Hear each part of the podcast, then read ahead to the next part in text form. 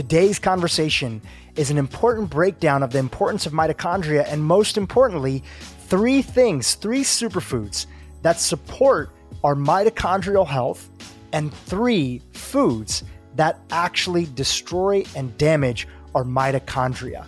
Welcome to the Dhru Purohit podcast. Each week, we explore the inner workings of the brain and the body with one of the brightest minds in wellness, medicine, and mindset. This week's guest on the podcast is Dr. Terry Wahls, and she's here to help us understand the power of mitochondria and the daily actions that we do that both harm and help them. Dr. Terry Wahls is a clinical professor of medicine at the University of Iowa, where she conducts clinical trials on all things autoimmune and multiple sclerosis. In 2018, she was awarded with the Institute of Functional Medicine's Linus Pauling Award for her contributions to research, clinical care, and patient advocacy. Dr. Wahls has secondary progressive multiple sclerosis, which confined her to a tilt recline wheelchair for four years. But something magical happened. Following something that she now calls the Wahls Protocol, Dr. Wahls restored her health using a diet and lifestyle program that she designed specifically for her brain, and now she pedals her bike to work every single day. At one point in time, Dr. Terry Wahls was banned from speaking at the Multiple Sclerosis Foundation because her ideas were considered too controversial. A few years later, she was awarded a million dollars by that same organization that banned her to further her research in this space. Dr. Wahls is the author of the Wahls Protocol, a radical new way to treat all chronic autoimmune conditions using paleo principles, and the cookbook, The Wahls Protocol Cooking for Life. Even if you don't have an autoimmune condition, the principles that Terry teaches through the Wahls Protocol are something that we can all implement and that can drastically make our life better. Stay tuned for a fascinating conversation about mitochondrial health with Dr. Terry Wahls. Dr. Terry Wahls, a pleasure to have you here. We're going to jump right in talking all things mitochondria. Tell us some of the top three superfoods that are out there that you use regularly as part of your program and that you consume regularly that people listening and watching today can take to supercharge their mitochondrial health and help them heal from disease and also lose weight and have more energy? Okay, so I'm going to start with the things that are probably the easiest for people to add to their diet. Uh, and we could start with bone broth. Uh, bone broth, um, w- which is an ancient food that our ancestral mothers and fathers have been eating again for uh, thousands of generations. Uh, tremendously nourishing, uh, filled with uh, collagen, amino acids, uh, great source of minerals. Uh, is easily absorbed. it will nourish your gut. It will allow you to absorb your other nu- nutrition. If you don't have a healthy gut, you can't absorb any of the nutrition that your cells and your mitochondria need. So, you know, the very first thing I want people to do is be sure that they have a healthy gut so they can absorb their nutrition. So, I, I want all of my patients to have bone broth, uh, and plus it's delicious. And it's actually a really great source of protein. If you look at a lot of the bone broths that are out there, I know there's some brands that you're affiliated with. You look on the back, it's like 16 to 20 grams of protein for a serving. That's it, that's like incredible. It's a lot of protein. Uh, it will not spike your blood sugar. Uh, it's easily absorbed. If you're having uh, problems with belly pain, uh, bloating, uh, constipation, diarrhea, bone broth will still be very well tolerated. And it will improve your nutrition. It will improve your ability to digest and assimilate the rest of the food that you eat. So that's where I, I, I start all of my patients uh, on bone broth. And when you're starting people off on that, and we'll get to the other two foods that you recommend here in a second, when you're starting patients off on that, is it uh, have as much as you want? Is it uh, a certain amount of recommendation in a day? Well, you know, in general, uh, people will be much more successful if you start slow and then gradually increase. Anytime uh, you're including something new, just anything start, new. Start just, slow. Just start start gradually. Um, so you could start with a half a cup uh, and have it like a tea, uh, and you just have it straight. Uh, if then, if you want to get a little fancier, you could add a little uh, coconut milk, uh, some turmeric, and have basically golden milk, um, which I think is uh, totally delicious. Um, or you could add any of the other spices that you enjoy: rosemary, uh, thyme, uh, basil. you could add um, um, literally any culinary spice that is part of your ethnic tradition. I like putting in cumin, for example, and it's like you get all these fantastic polyphenols from all these great spices with this incredible base, which is bone broth. Which is which is wonderful. So it's a lovely beverage. It's a it's a great thing to start your morning with. You can sip on it uh, during the day. Once you're comfortable with a half cup, then you could go to a cup. Uh, then, uh, when that is comfortable, you could have a cup uh, twice a day. You could also have it uh, as a starter before your meals. Uh, you know, and, and again, this is something that our grandmothers would have traditionally done.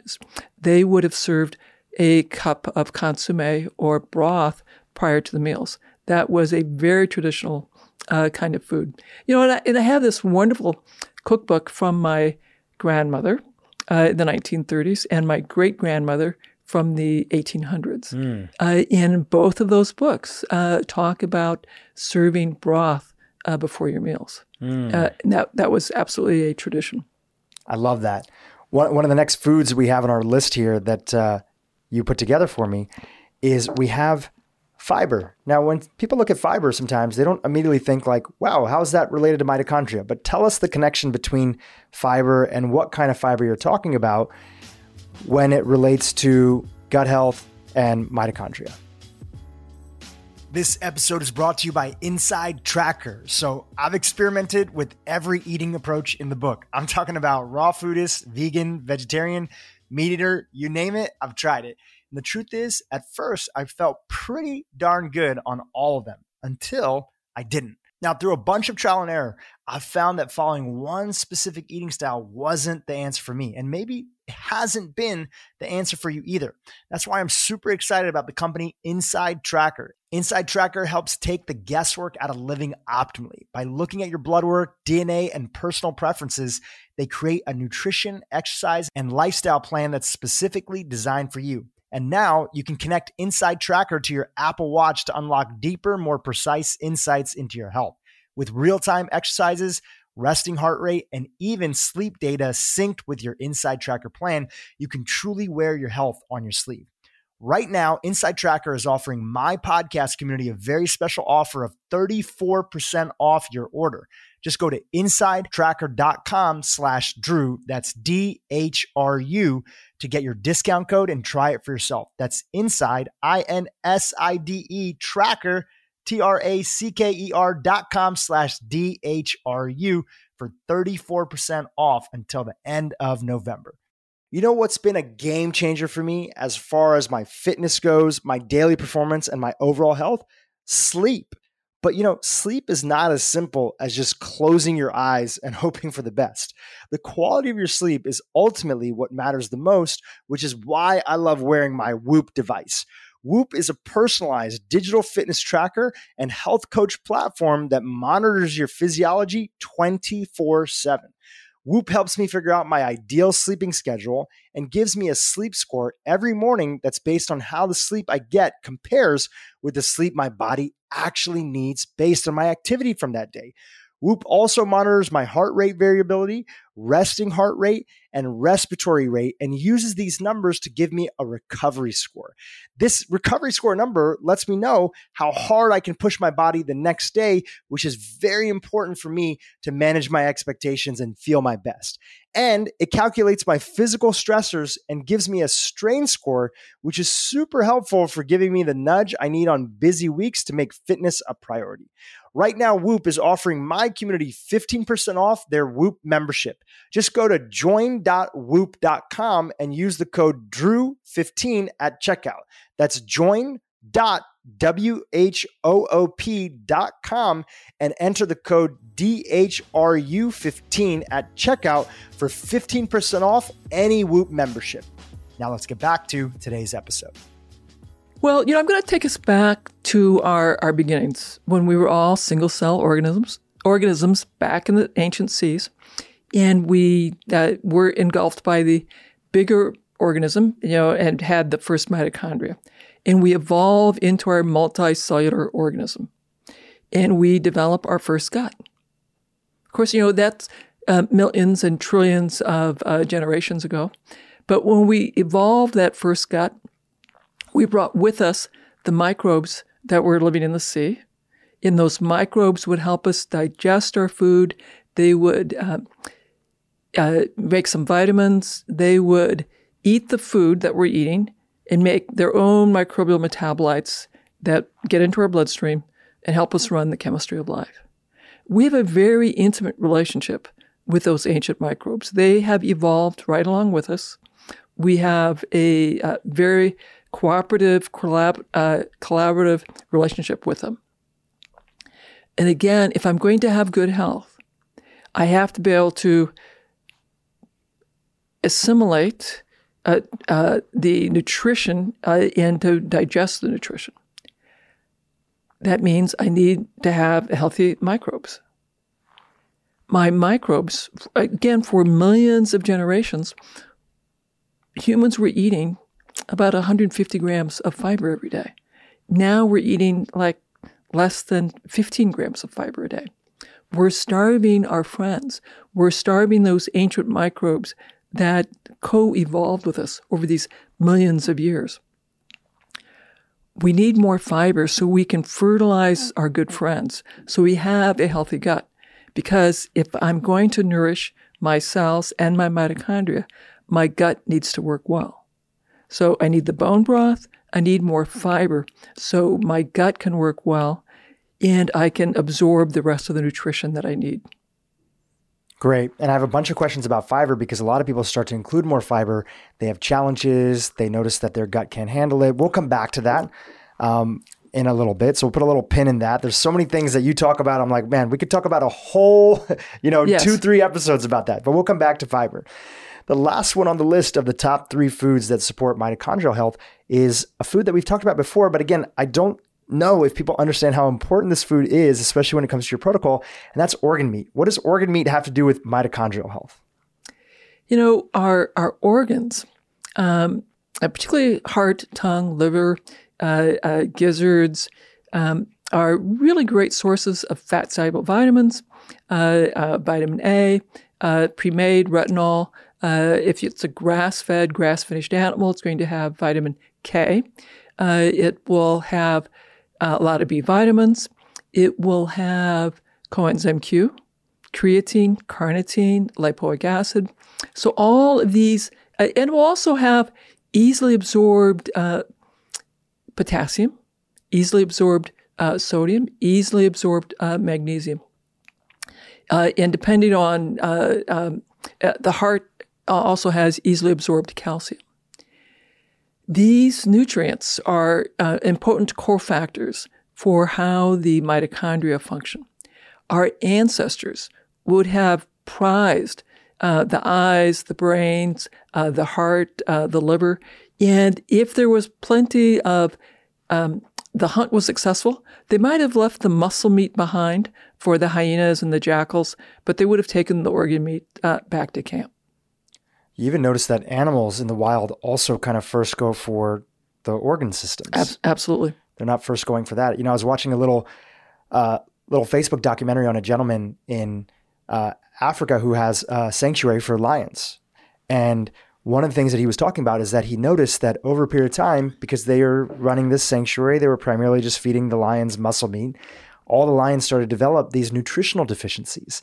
They're deficient in vitamin A. They're deficient in all, all these different nutrients. And they only found out because a vet came and looked at them and said, you know, are you giving them organ meats or at least supplemental vi- nutrients that are put into the muscle meat? And they said, no, we're just giving them regular muscle meat.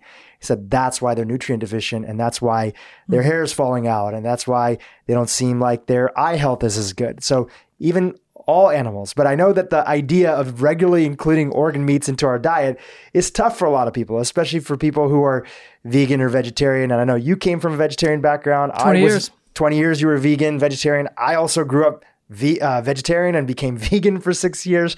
So we'll talk more about organ meat a little bit later. Um, and obviously, people are free to respect any sort of tradition or uh, mm-hmm. philosophy they follow with um, with food, but we don't want to not bring up the benefits of something so crucial? Retinol. Um, it's very important. Uh, we, people know that the deeply pigmented vegetables have all sorts of carotenoids in them, uh, polyphenols. which are fabulously good for us, but they are not the pre made vitamin A retinol. And we need retinol for our eyes. We need retinol for uh, proper function and uh, division of our cells. We need uh, retinol in our mitochondria. And depending on your um, genetics, you'll either be very efficient at converting ret- um, carotenoids, uh, beta carotene, into retinol, or you'll be relatively inefficient. Uh, and, and I tell my folks who have complex chronic disease states that they're more likely to be inefficient in that they would benefit from having some pre-made retinol. And that if they eat liver, you know, once once a week, they'll they'll get their retinol. But I but I also remind them because uh, I, I, have plenty of carnivore friends who are um, eat only animal products, uh, and they were telling their followers to have a pound of liver every day. And, and I have to remind them that retinol does have a uh, toxic effect and a problem if you're like like many of our uh, uh, nutritional compounds. Uh, if you get too high, they can be deleterious. If you're too low, they'll have a disease state. If your retinol is too high, you can end up with fibrosis of the liver, so you have mm. cirrhosis. You end up with fibrosis of the lungs, with uh, pulmonary fibrosis. You can have fibrosis of the heart. And the problem is, you don't you know, recognize that until the disease is fairly advanced you've now stored a lot of retinol in your fat, and now you've got a very difficult problem uh, to treat. Mm. So there's this gentleman who's like pretty popular on social media, and a lot of young people are like following him, and you know he's kind of had a little bit of controversy that's there, infamous, I guess you would say. His name is the Liver King, and you know he's known for having Eating. liver every single day. And if you were the doctor for the Liver King, you say, hey, listen, this is going to be a problem. This is going to be a problem. Too much of something that might be good at a lower dose that's there can actually have detrimental impact. Yeah, you know, uh, and he won't know until the disease is really quite advanced. Mm, because it's very difficult to use our modern tests to see how far things have developed. So, if you want to know your um, vitamin A stores accurately, um, uh, it's a very sophisticated test. The, the blood levels uh, uh, don't tell you what's stored in your fat. Uh, so one would take a radioactive uh, isotope, uh, uh, so radiolabel retinol, inject you in it, and then let that equalize, um, and then scan you. It, it's wow. a very sophisticated test. It's only done in a few research labs, and the result is clinically uh, people don't know how to diagnose uh, vitamin A toxicity until you're sort of at the end stage disease.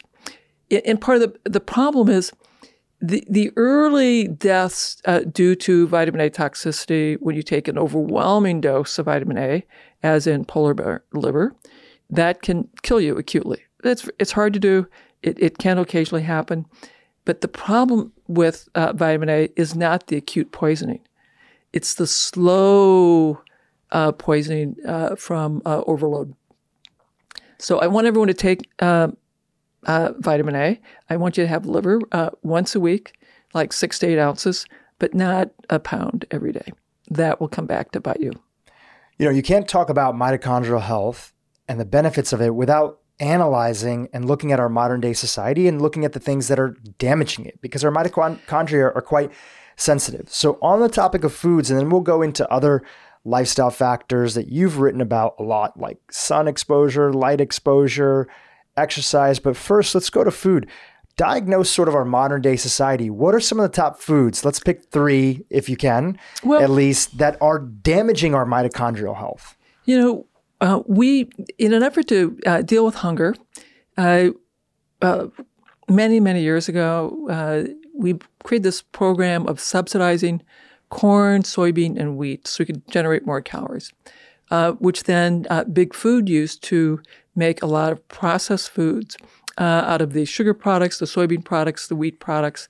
Um, and so now we have uh, this food industry that delivers a lot of calories that have been stripped of vitamins, minerals, uh, polyphenols.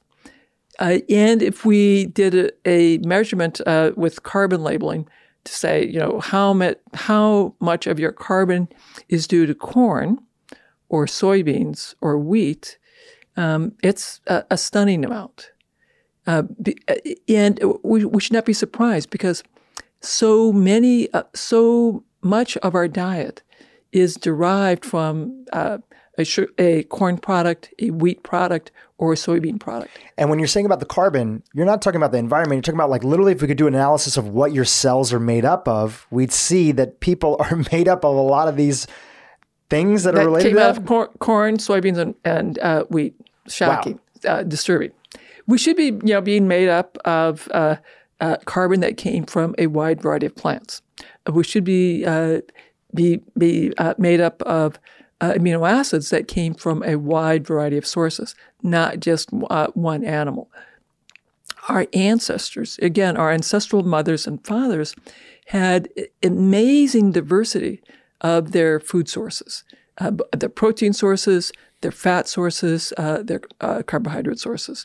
And we have a very narrow range for our fat sources, uh, our protein sources, uh, and our carbon sources uh, to our detriment. Terrible. So when you look out there and you look at soy, corn, um, and then what was the other one that you mentioned? Wheat. Wheat. What are some of the other derivative products that are coming from that. For example, some people say we should be a little bit worried about seed oils. Other people say that no, seed oils are kind of fine and it's okay to have them in your diet. What, what's your take on seed oils like canola oil and corn oil and a lot of these oils that are being derived from these um, top top foods that are in, being consumed in America, especially?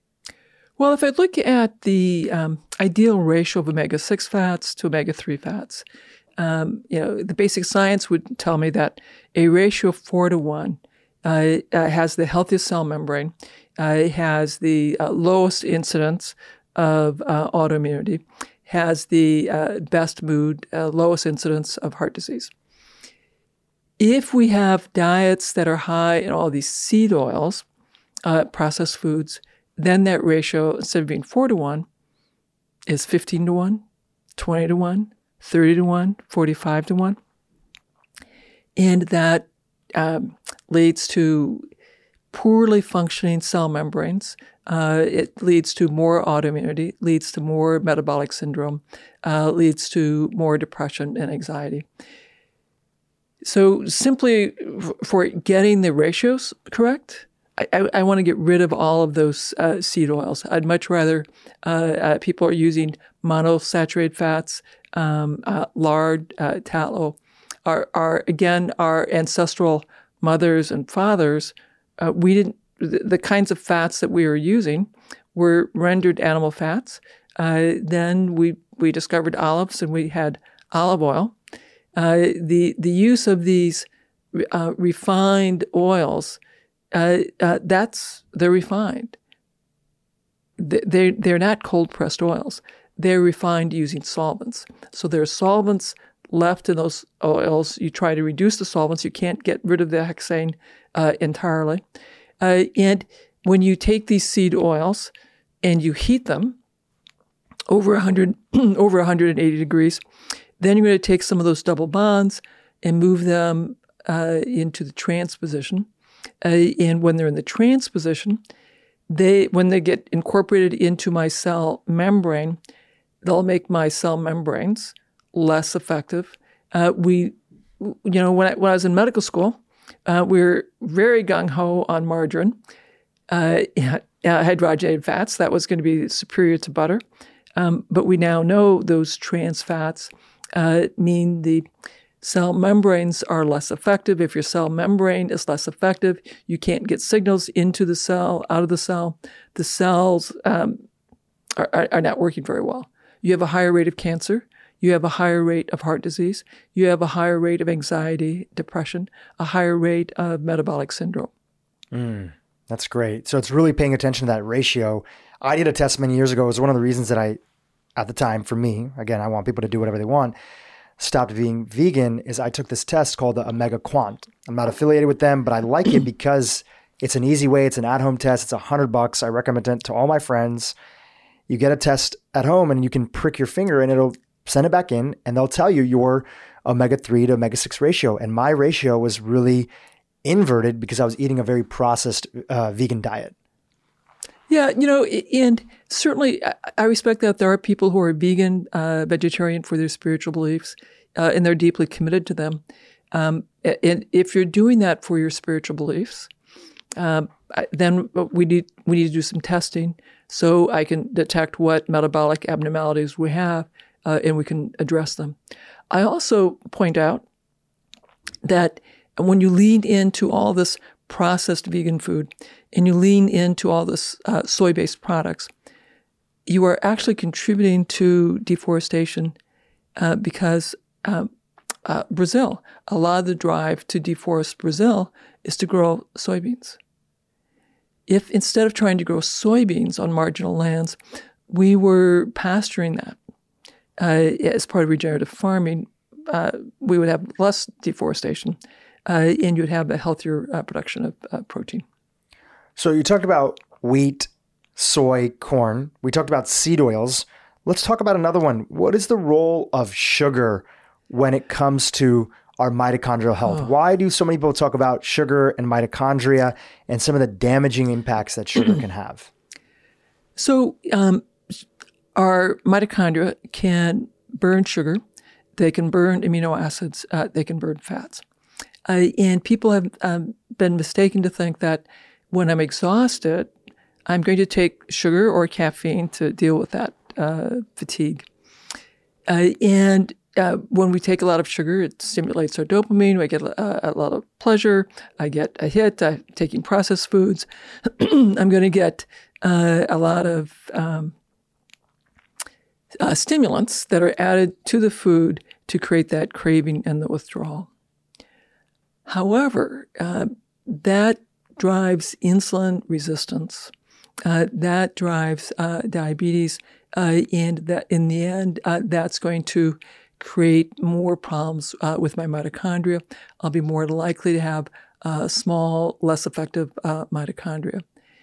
If I have um, less uh, insulin resistance, so more insulin sens- sensitivity, because I have a lower glycemic index diet. Uh, so I'm eating more protein, uh, more fat. Uh, I'm more likely to have large, robust, healthier uh, mitochondria. So one of the things I mentioned earlier is that it's not just diet that can both help and harm mitochondria. It's also our lifestyle factors. For you, you say, and we're going to break down your journey in a second for those that aren't familiar, haven't heard our first two episodes, but you say like fixing your mitochondria and when you stopped poisoning them was central to you getting better. So talk to us more about those other factors separate from food that both help and hurt mitochondria. You know, uh, probably for many uh, of the listeners, you are poisoning your mitochondria. You don't know that, but you probably are. Uh, I had spent uh, far too many years poisoning my mitochondria. Uh, first, I, I, grew up on a farm, uh, and we used pesticides, herbicides as part of the agricultural chemicals. Um, and so all of those pesticides, insecticides are toxic to mitochondria. In addition, the um, we had our own private well, uh, and 80% of the farm wells, private wells in Iowa, are contaminated with atrazine, which is a pesticide that has been banned for uh, decades uh, in Europe because of its toxic effects on mitochondria. So, little kid, I'm uh, accidentally uh, damaging my mitochondria from from the beginning.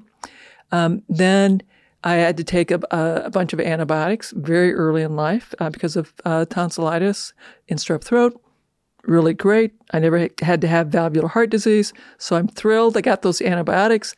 But recurrent antibiotics, uh, remember I said earlier, our mitochondria are ancient bacteria. So antibiotics, particularly if you have to take them long term, can be stressful for your mitochondria.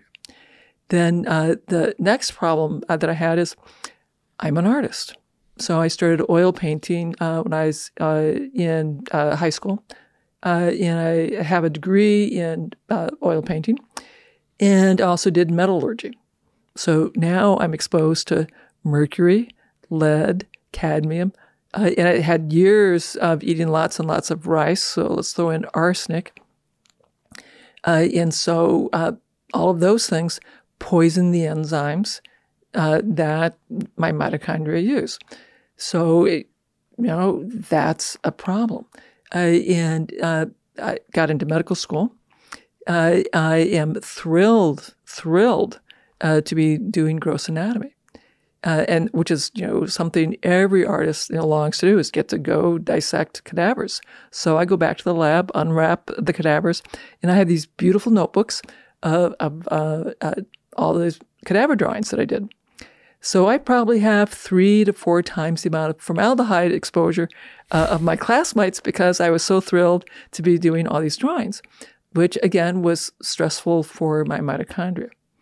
You really went for the whole toxic soup, huh? You were trying to see uh, how many I, points you could score up in that whole category. Uh, and so, in my undergraduate years, you know, I, I was had lots of energy. Um, I was an athlete. I did uh, full contact uh, taekwondo. Uh, I competed nationally uh, in 1978 before entering medical school. I was in the Pan American Trials. A real kick-ass sort of girl. Uh, and um, during medical school, I started having less and less energy. I, I could not be quite as strong. Uh, and I think it was the effect of all of that damage that had been accumulating on my mitochondria. And can I pause you for just a moment? What, what are these different toxins actually doing? Do they make it harder for the mitochondria to do their job? Do they literally interact with the mitochondria and then the mitochondria that are exposed to them yeah, die yeah. off? Like what are the series of things that are that are happening? Sure. So these various compounds, um, uh, minerals, are really important cofactors for the enzymes that are used uh, in the Krebs cycle. And and could you break down the Krebs cycle? Because for a lot of people that'll be that'll be new. What what happens in the Krebs okay. cycle? So uh, when we uh, in the cell, uh, we can take glucose and make ATP. If you do it in the cytoplasm, we're we're not very good at that, uh, but but you can, uh, and you do it without oxygen. You can make two ATP. Uh, if you do it in the cytoplasm, which is central for energy and powering right. everything in our body. And ATP is adenosine triphosphate. our cells will use that ATP to drive all the other biochemical reactions that happen in life. Uh, because in order for the chemical reactions to happen in life, there's usually a uh, enzyme uh, that's facilitated by a vitamin and a mineral cofactor, and then you need to nudge it a little bit. You use the ATP to give it that nudge so the the reaction can happen, and, and we use that to uh, basically make the stuff that we have to make to stay alive uh, in life is really a series of self-controlled uh, chemical reactions that allow us to, to grow and ultimately to reproduce. Beautiful. Very, very important stuff. Then, uh, so in the cytoplasm, yeah, you can take a glucose molecule, no oxygen. I can make two ATP. If I have oxygen, and I can put um, the glucose uh, uh, uh through the Krebs cycle, through a series of steps that will uh, be facilitated by the enzymes that exist in the mitochondria that are in the cell membranes of the mitochondria, uh, then we can get up to 38 ATP per glucose molecule. So there's a big difference between 2 and 38. For that to happen, you need to have uh, uh, lots of B vitamins. You need uh, zinc, uh, magnesium. Uh, we can uh, also facilitate this with the creatine, carnitine, coenzyme Q, riboflavin, niacin. Uh, uh, these are uh, molecules that are important to either making the enzymes in that pathway or shuttling in the fat or the glucose or the amino acid into the mitochondria. Where these uh, heavy metals, lead, mercury, cadmium, arsenic, they compete with the, the nutritional minerals.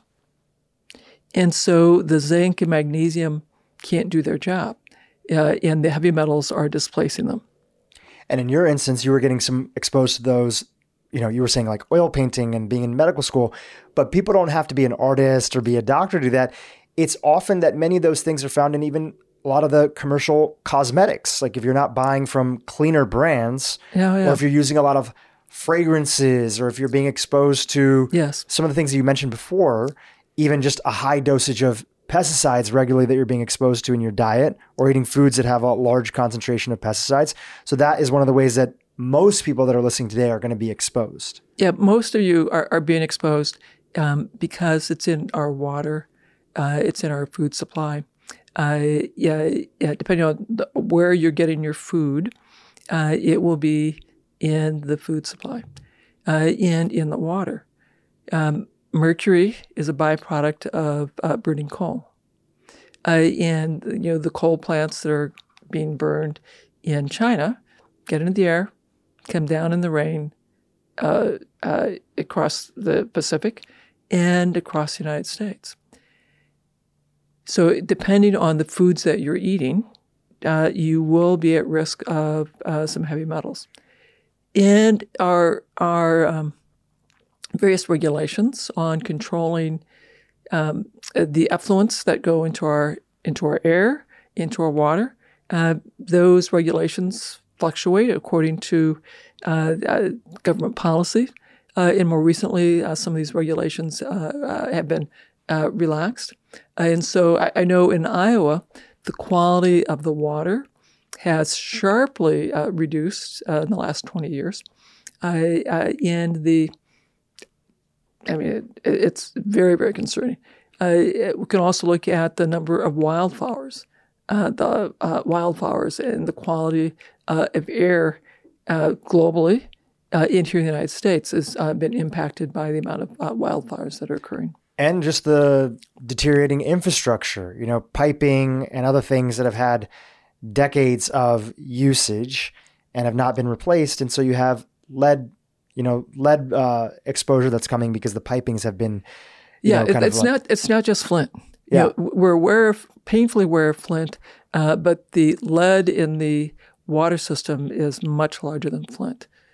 which is why like one of the best things that somebody could do today is just get like a good quality water filter at home, like Yeah. a, like a reverse osmosis or something like that. You know, yeah, and I talk to my patients that we can start with just a, a pitcher uh, that has a filtration system uh, that you uh, pour your water through in the pitcher. That's uh, very inexpensive.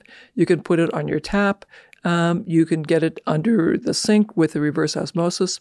Uh, there are also whole house water filtration systems. But you know, I think everyone should be having filtered water. I had a, a kind of a mentor figure in my life many years ago who had this great phrase. He said, "Either you get a filter or you become the filter."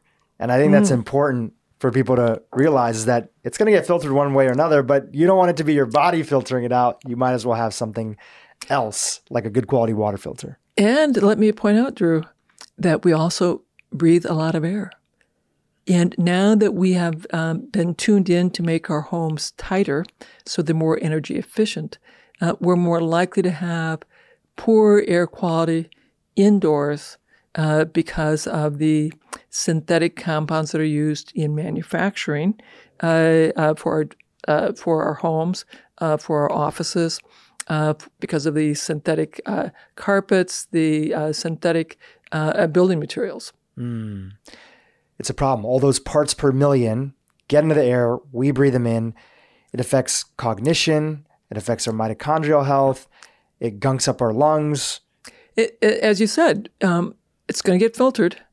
Uh, as um, are you going to be the filter, or are we going to filter first? And so again, I, I, I talk to my patients that again this depends on your circumstances. You can get filters for that are good for your room or for your apartment, or if you own your own home and you have a heating air conditioning unit, you can get a filtration system that you can put on your uh, heating air conditioning unit.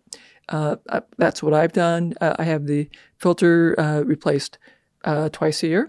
Uh, and it's always very impressive the amount of stuff that gets filtered out that the filter took out as opposed to my lungs. It's so true. Even in the studio, there was a period of time when we were first moving in, we hadn't transported over our filters from our old studio. And I remember recording with the guest, and I just felt, I, I just felt like it was harder. I, I just felt like I wasn't as sharp. I felt like I wasn't fully there. And I wasn't even thinking it was the filter. Then the next week, we finally brought over the filters and we got them, changed them out, turned them back on. We used something called Air Doctor. We're a big fan of it. And that day that day again could be placebo could be this. There's a lot of things and factors that are there but that's my n of one experience. We turned on the filters and it's a pretty high quality one. Not to mention the fact that we just had built this studio out so there's a lot of volatile compounds in the air. Even though we use low voc paint even though we use natural rugs and other stuff anytime you buy something new there's always going to be waste product that's generated Off in gassing, absolutely. off gassing as you had mentioned. And so a filter has been super beneficial in that so let's zoom out a little bit more. You were just talking about not poisoning our mitochondria, and we're going to come to your story. I keep on teasing it. We're going to come to your story in a second. Were there other things, lifestyle factors, separate from environmental toxins and that? How about exercise, sleep, other things? What did those look like on your journey while you were headed towards um, your body literally breaking down and you ultimately ending up in a wheelchair? So, you know, early in my life, yeah, I'm a farm kid, we, uh, plenty of exercise, um, uh, lots of sun, lots of vitamin D. Go off to college. I'm not, I'm not outside, um, but I, I need to exercise. Um, so I get into long distance running. Uh, I get into martial arts. So uh, that exercise had a fair amount of high intensity interval workout, uh, which is really great for your mitochondria. Uh, if you do a high intensity interval workout, you'll stimulate your mitochondria to uh, uh, consolidate themselves so they're a bit larger. You'll, Is that is that called mitochondria uncoupling? Is that that process? well, uh, mitochondrial fu- uh, fusion. fusion. Okay, got it. Uh, and then they will also, you'll make more of them. So they're, they're bigger, stronger, healthier. Uh, that is really good. And that's kind of like the beneficial stress that's there. It's like The hey, beneficial stress. We need to rise to the occasion. And you know what? These mitochondria are not as strong because maybe they've been damaged or they haven't been taken care of. So we just need to recycle them and then We'll make, we'll, we'll, we'll clean out the old ones. We will uh, repackage them into bigger, uh, larger, and then we'll make more of them. So it is great. But if you do it a little too hard, then that can become uh, a problem. Uh, and so again, I can sort of think about, um, I, you know, I, I like to push myself, and I probably push myself uh, much too hard. I was running 85 to 100 miles a week. wow. Uh, and um, you know, I, I- and I was doing that um, my first year of medical school, and then I couldn't do it my second year of medical school. In retrospect, you know, I think I did. You know, I did not give myself recovery time, uh, and so HIIT is really good. Um, you know, high intensity interval training is great, but you have to be careful that you're giving yourself sufficient recovery time. If you do not, you will begin to uh, break down your mitochondria, uh, and uh, they won't be big, fat, and so plentiful. Uh, and you'll you know begin to feel like I'm losing ground, losing ground, losing ground. They'll be spread too thin. Literally, yes, Wow. absolutely. Fa- uh, uh, amazing. Again, just the idea, you know, the, the next question I want to ask you goes right into this, which is that why is it that modern medicine and going back to your days of learning about mitochondria back in medical school, how is it that we so overlook the importance that mitochondria play with health? You know, so uh, biochemistry, we, we memorize all those equations. Um, uh, cellular physiology, we memorize all of that stuff. Uh, what, what's sort of interesting, we never got taught this really basic concept. The food we eat becomes the cells we're going to have and the body we're going to have. So if you want a high quality cell and a high quality body, you really have to have high quality inputs. Shocking. Now, you know, I- mentioned that I'm a farm kid.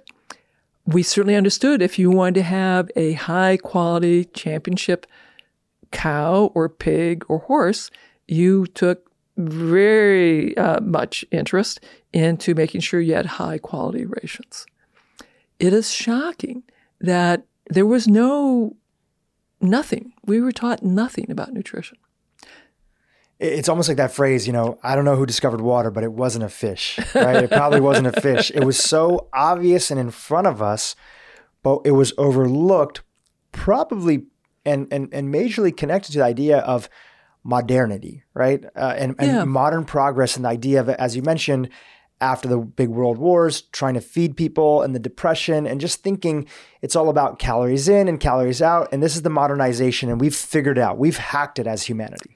And uh, with World War One and then World War Two, we saw how powerful antibiotics were at taking people who were on the cusp of death from their overwhelming infection. And we could give them just a little bit of penicillin, a little bit of a sulfa antibiotic, and kill the microorganisms and the person would be restored to health. Uh, and so we thought that these other chronic disease states we, would find a magic drug that was just as powerful. Uh, and the NIH, the National Institutes for Health, was very interested in understanding physiology, uh, and um, that by understanding physiology and molecular pathways, we would be able to design these perfect drugs that would fix all of our chronic disease states. We did it before with antibiotics. We're going to do it again for every next thing that comes. for comes. every other chronic disease. Uh, and at that same time, after um, World War II, there's this dramatic uh, increase in the rates of non-infectious chronic disease states. These, these are the non-communicable diseases. So there's a 400% increase, so fourfold increase in the rates of allergy and asthma, type 1 diabetes, inflammatory bowel disease, rheumatoid arthritis, multiple sclerosis, uh, autism. Uh, I, I, don't know what the rates are for anxiety, uh, depression, mental health. Uh, I, I, believe that's even fast, you know, steeper than the fourfold uh, that we see for these other autoimmune diseases. It's uh, truly a toxic soup that all added up together probably came from good intentions and then was kept alive through just profiteering, right? Like yeah. profit motives, not a grand conspiracy. Most things that seem like a grand conspiracy can be simply chalked up. There's actually a, a quote by uh, Naval Ravikant. He's like, most things that we look at that are a big conspiracy to suppress the population or do this or that are really just two things. Number one, a general sense of incompetence, like by the system often, Correct. right? The system just wasn't paying attention to it. And the second one is profit. Who doesn't like to make money? And they're not thinking that this is contributing to poor health, so they keep that cycle going. In the case of you know these big processed foods companies. Well, the food tastes good. You know, and the um, food tastes good too. That's an important. It, it tastes good. Uh, it's cheap. Uh, the the big food, which uh, by the way, uh, big tobacco uh, bought up big food, uh, and they learned that we will hire the best PhD food scientists and we will pay them great money to help design chemicals that we, that that will be generally regarded as safe that we could add to the food to make the food even tastier so the consumer will buy more of that and that the consumer will feel uncomfortable if they're not consuming that food so that they will crave it and then they discover that, you know, if we begin marketing to the children, we could get the children to ask their parents to get more of these food items. And then when the children grow up to be adults, they will perpetuate consuming these foods. So we now have, uh, you know, children. If you look at the uh, fast food uh, consumption in the United States, on any given day, 37% of us are having fast food. And the younger you are, the more fast food you're having. It's 50% if you're under the age of 24. And you're likely to have all of your meals be fast food. If you do cook at home, you're probably eating a boxed meal that's already been prepared by someone else. You just open it up, put it in a pan, and warm it up. You aren't, you, our, our, our children and many of our young adults, and even many of our old adults, have forgotten how to meal plan, how to shop, how to cook using ingredients. If they cook, they're simply opening a jar or a box uh, of processed food that someone else has already made. It's a it's a challenging problem, and it doesn't seem like it's getting any better. a few years ago was the first year that the amount of money spending eating out at uh, restaurants in America exceeded the amount of money being spent at grocery stores. And, you know, I get it. Even people who are pretty healthy, there's a push for convenience. There's mm-hmm. more that we want to do. People are busy with their families. Childcare is an issue here in America. And, you know, women are in the workforce. And the brunt of what typically fell on for food production in the household was on the women. So everybody wants to live their lives. Everybody wants to self actuate. And even if you're healthy, you want to go towards more convenience things. And I'm not exactly sure what the solution is. We were talking, we were at an event this past weekend, mm-hmm. and there was a lot of conversations around that, hosted by our good friend Casey Means. Um, maybe towards the end of the interview, I'd like to talk about, you know, what are some big picture magic wand stuff that we could do mm-hmm. to move the needle forward. But coming back to the topic of mitochondria, I want to go to your story now. And we've set the stage a little bit by saying that understanding the role of mitochondria was central in your healing mm-hmm. process. I showed uh, an image in the beginning, and if you're listening on podcasts, you can find in the show notes. This is a before and after photo. One of you at your worst, where you were wheelchair bound, and then basically a year and a half later on, where you're riding a bicycle and you've been given this diagnosis of progressive MS, and had been terrible for years. And finally, there was a little glimmer of, of hope. We're going to tell that story out a little bit and some of what you went through.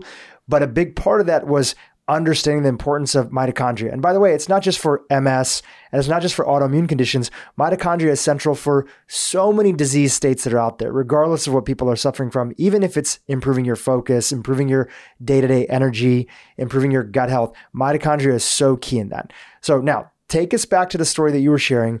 You were in med school, you were doing all the dissections and formaldehyde. Yeah. When did you first start to notice your earliest symptoms that came from even before you noticed the diagnosis?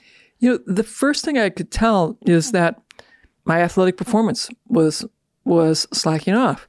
And I'm like really annoyed with myself, so I push harder. And I'm losing ground. Uh, and I cannot fight as intensively. So the first thing that falls uh, is my athletic performance.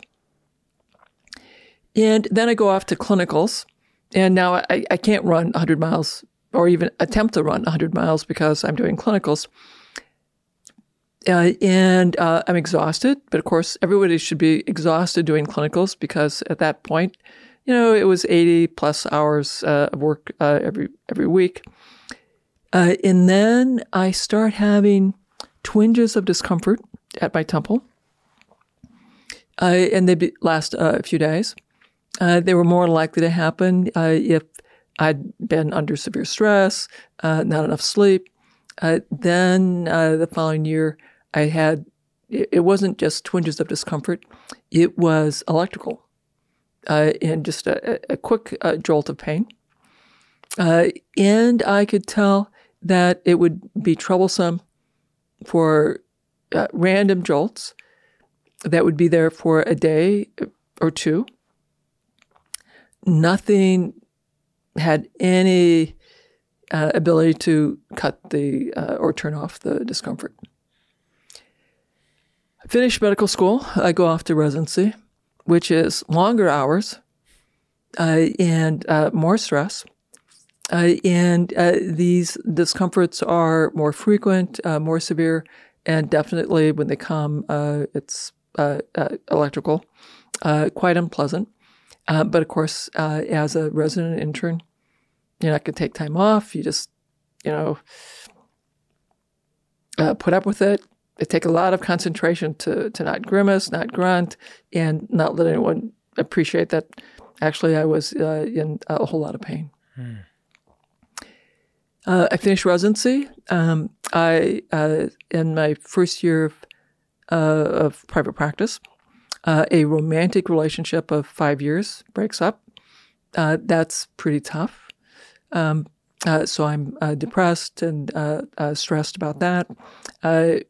I will also say, Dhru, that your first year of private practice is often stressful because now you're dealing with the reality of private practice, which is quite different than training, quite different than what you expected. And you're like, oh my God, I spent eight years learning how to do this. I'm in this much debt to do this. like, oh my God, what have I done? so it's very common for the first year physician to go through depression and have to work through the fact that private practice is not what you anticipated. And just to clarify that, you know, I have a lot of doctors in my family and things like that. Is that the idea that, hey, I really signed up to be a doctor to make a difference and help people, and you had this vision, and now in private practice you feel like you're just prescribing medicine? Well, um, it, it, you're you don't have the uh, kind of relationship that you thought you were going to have. Um, uh, because of time constraints? Because of time constraints. Okay, so you get like on average like six minutes, eight minutes with your patient. Uh, and the amount of paperwork, uh, the amount of support you might have or not have, uh, it is you're you're much more like a factory worker than you realized. Mm. Like, oh my god, isn't that shocking? And I, Isn't have that empathy, shocking? and I have empathy for doctors because they went into this, uh, they went into this uh, occupation to want to help people, but now they feel like they're part of this factory, as you mentioned. You're you're sort of like a, a factory. Uh, and uh, then the next thing that happens, uh, uh, you know, and I'm back to trying to exercise, I, and so I have a I've discovered uh, rollerblading, uh, roller skiing, uh, cross country skiing, uh, and uh, so it's it's August. It's after work. I'm going to go out and rollerblade, uh, and I'll do a 10 mile rollerblade out, turn around, 10 miles home. And while I'm out, I don't you know probably four or five miles. Um, I realize that I'm blind in my left eye. Well, that's sort of uh, upsetting. Um, and I'm like, Scary.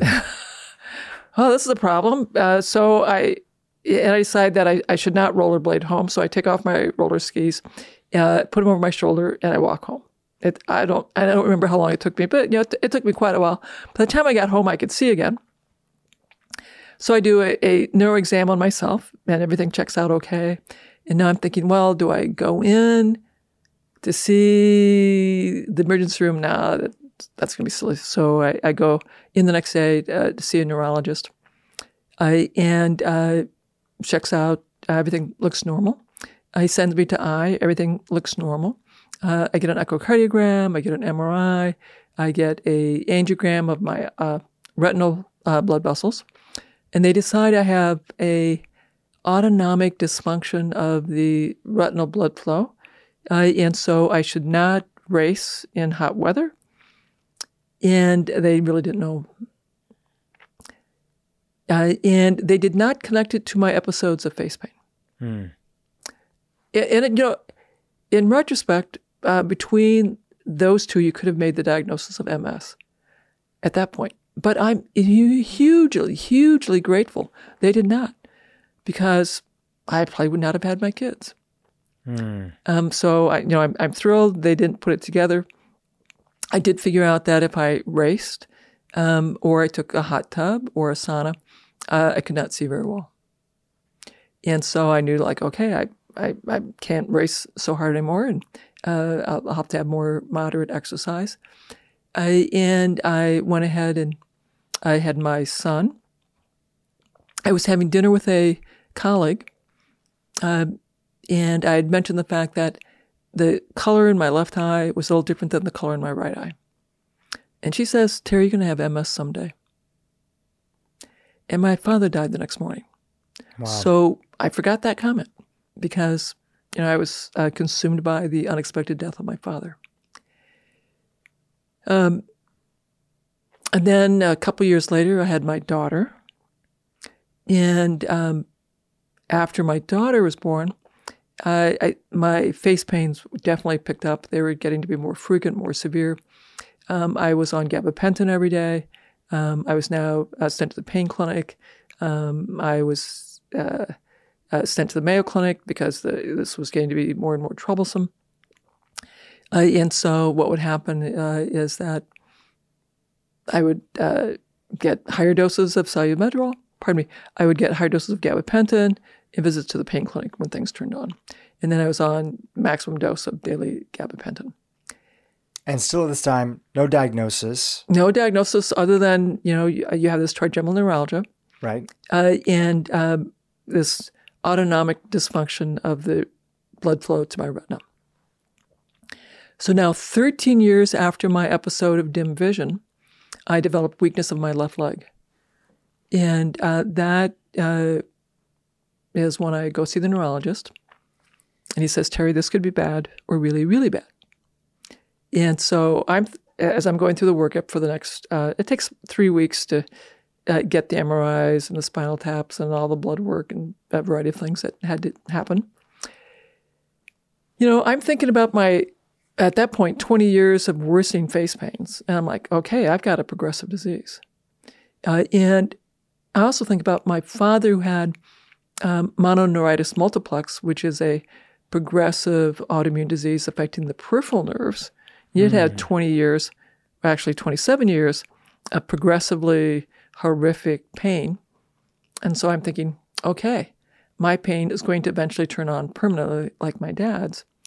And this is going to be really terrible. And he had uh, motor weakness uh, in the end as well.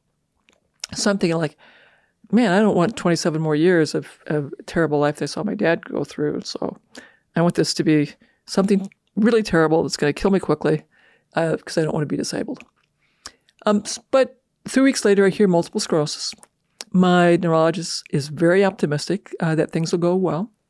Um, and we, I start on Copaxone. I continue to decline uh, within three years. So I'm, I'm 48. Now I'm I, um, told I have secondary progressive multiple sclerosis. I take mitoxantrone, which is a form of chemotherapy. Does not help. Because at the time, if I could just interject, the thinking is that, okay, your immune system is attacking your own body. Mm-hmm. How do we get your immune system to quiet down? Well, let's let's basically, you know, just get everything to quiet down. So that was the approach. Right. Right. You and it was very potent. My, you know, I had uh, neutropenia, quite severe, as a result of those um, uh, mitoxantrone, and so you know, being the farm kid, okay, I'm getting a lot, a lot of bang for the buck here, um, but you know, I, I did not uh, improve. I continued to go downhill. Then they said, well, we'll put you on Tysabri because Tysabri reduces the rate of relapse by 68%. It, it was the wonder drug. People were very excited. I was thrilled to be taking it. It did not help. And how does that work? What's the mechanism of that drug? What were they thinking at the time that this drug would be able to do for you in helping you with the relapse? Well, you know, it, it's a much more specific drug at a specific uh, pathway uh, in the immune pathway, and it is it's very effective. It's considered one of the most effective drugs at turning off relapses, turning off the uh, inflammatory component. However, now, so it, it did not work. Did, did not help. Uh, they put they took me off that, put me on CellCept. Uh, I'm in the tilt recline wheelchair. My face pain's getting worse, and I'm like, you know what? I got to be doing all that I can. I'm going to go back to reading the basic science. And I, at first, I'm looking for other off label drug studies. Then I finally have the big aha like, I should be looking for things that I could access. So I'm going to start looking for supplements. And I start reading for um, supplement articles, and I'm looking at neurodegeneration because I'm thinking, Dhru, I've had two relapses in my entire life. Otherwise, it's been this slow, relentless decline. And they've already told me that I'm in the progressive phase. This is not a inflammation problem. This is a neurodegeneration problem. This is a mitochondria problem. Mm. Now, at that time, no one's writing about mitochondria and MS, but I'm I'm convinced it is a mitochondria problem. So I'm reading articles about the animal models for Parkinson's, for Alzheimer's, for cognitive decline, for ALS, for Huntington's. And I'm reading basic science uh, about mitochondria. I'm going back, you know, to my biochem textbook. Like, okay, so what are all what what are the enzymes? What are the cofactors? What are the steps? And so I start taking uh, vitamins, um, creatine, carnitine, uh, lipoic acid, coenzyme Q, and yeah, I do that for six months, and then the skeptic rears her head and says, "You're wasting your money." Your own internal skeptic, your own yeah, internal my, voice. my internal skeptic uh, says you're wasting your money, uh, and so I, I stop them. Uh, and the next day, you know, I go to work, uh, no big deal. But on after 36 hours, it was really hard to get out of bed. Now, now, mind you, I am in a tilt recline wheelchair. Um, I have a zero gravity chair at work where I can lean back with my knees higher than my nose. I'm staffing residents, so I, my mind's still clear. Uh, and I'm very fortunate that I'm, you know, at the university uh, and at the VA. Um, but you know, I, I just really couldn't get up out of bed to go to work, so I call in sick. And then after after 72 hours, uh, Jackie comes in and says, "You know, honey, I think I ought to try those vitamins again." So I, I take them, and the next morning, I'm back to my usual level uh, of fatigue. I can get up and I can go to work. And then I come back and I'm like, wow, that was really interesting. you had that contrast because it sounds like from the outside, and correct me if I'm wrong, you didn't really even notice how much better you were getting because it was slow. It was slow. It was slow, but you also weren't getting worse. But sometimes we don't know what we have until we lose it. Correct. And I tell I tell that story to my patients a lot that um, I couldn't tell that it was helping me until I stopped. And it took me 36 hours to see the difference. But at 36 hours, man, I, I, I really could not function.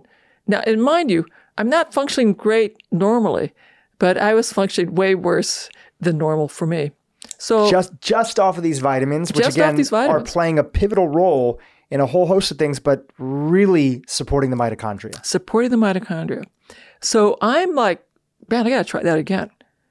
So Jack and I agree that well, I, I can try it again. I'll wait two weeks.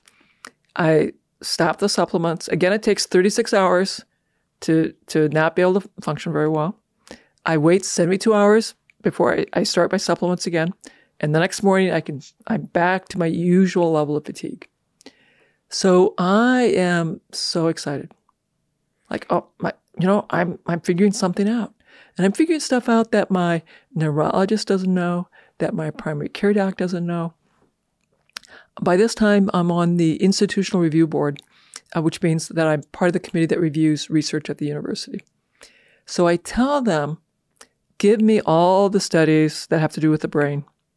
I want to review those studies. So I'm getting more and more comfortable reading uh, uh, clinical protocols and reading uh, the research. And now I'm committed, you know, every week I'm, I'm going to go looking for an article uh, to read about the mitochondria, about neurodegeneration. Uh, and, you know, I, I'm not a neurologist. I'm not, I don't have a PhD. So this is hard, hard work for me, but I am so excited.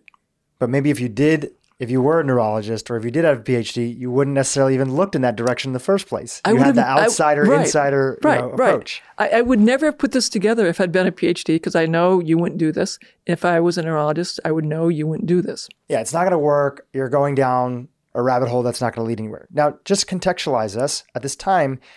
Is the primary thing that you're doing is the inclusion of these vitamins? Are there, and of course, you can't move as much because your movement is not, you know, there. Had you made any changes to your diet at this point in time? Well, yeah. So I had been a vegetarian, low fat since uh, vegetarian uh, since uh, uh, undergraduate days, low fat since medical school, and so very low fat, uh, lots of beans, rice, uh, vegetables. In 2002, shortly after my diagnosis, my neurology team introduced me to the work of Loren Cordain, and after a lot of prayer and meditation, I went back to eating meat. The following year, I needed the tilt recline wheelchair. So I'd been a vegetarian, no legumes, no dairy, um, uh, for four years. I was continuing to get worse. I'd stayed with being a, uh, a meat eater because I figured, you know, it's taken me 24 years to get wreck my brain and my spinal cord. Who knows how long it takes to repair everything? Maybe seven to 10 years. So I was like, okay, I don't know, I, uh, but this science seems reasonable. So I stayed with uh, my Paleolithic diet. And by the way, it, I was following the AIP version of that. Um, AIP is uh, the autoimmune uh, autoimmune protocol. paleo diet. Yeah. yeah, got it. Uh, okay. So, you know, no grain, no legumes, uh, no dairy, meat, and vegetables. Uh, and then I uh, am reading, I'm slowly adding more vitamins. Um, I just, in 2007, my chief of staff calls me in and tells me he's going to assign me to the traumatic brain injury clinic. Uh, and then he des- describes the job that there won't be residents. I'll be examining the patients directly uh, as part of a multidisciplinary team. I go home and tell Jackie, and she goes, "There's no way you can do that job because you know, physically." I, and I knew she was right. I said, "Well, you know, come January, I'll either I'll go to the clinic and I can do the job, or I can't." Uh, and uh, that was difficult because I was like, "Okay, I'm probably going to have to finally apply for disability." Then uh, I think it was the following week, maybe two weeks later, I uh, had the study using electrical stimulation of muscles in a spinal cord injury study. And I thought that looked really interesting. So I told Jackie I wanted to buy a device. She said, No, you're not doing that, but you can talk to your physical therapist. Maybe he'll do it for you. So I called my physical therapist uh, and convinced him. He said that yes, he uses it in his with his athletes all the time.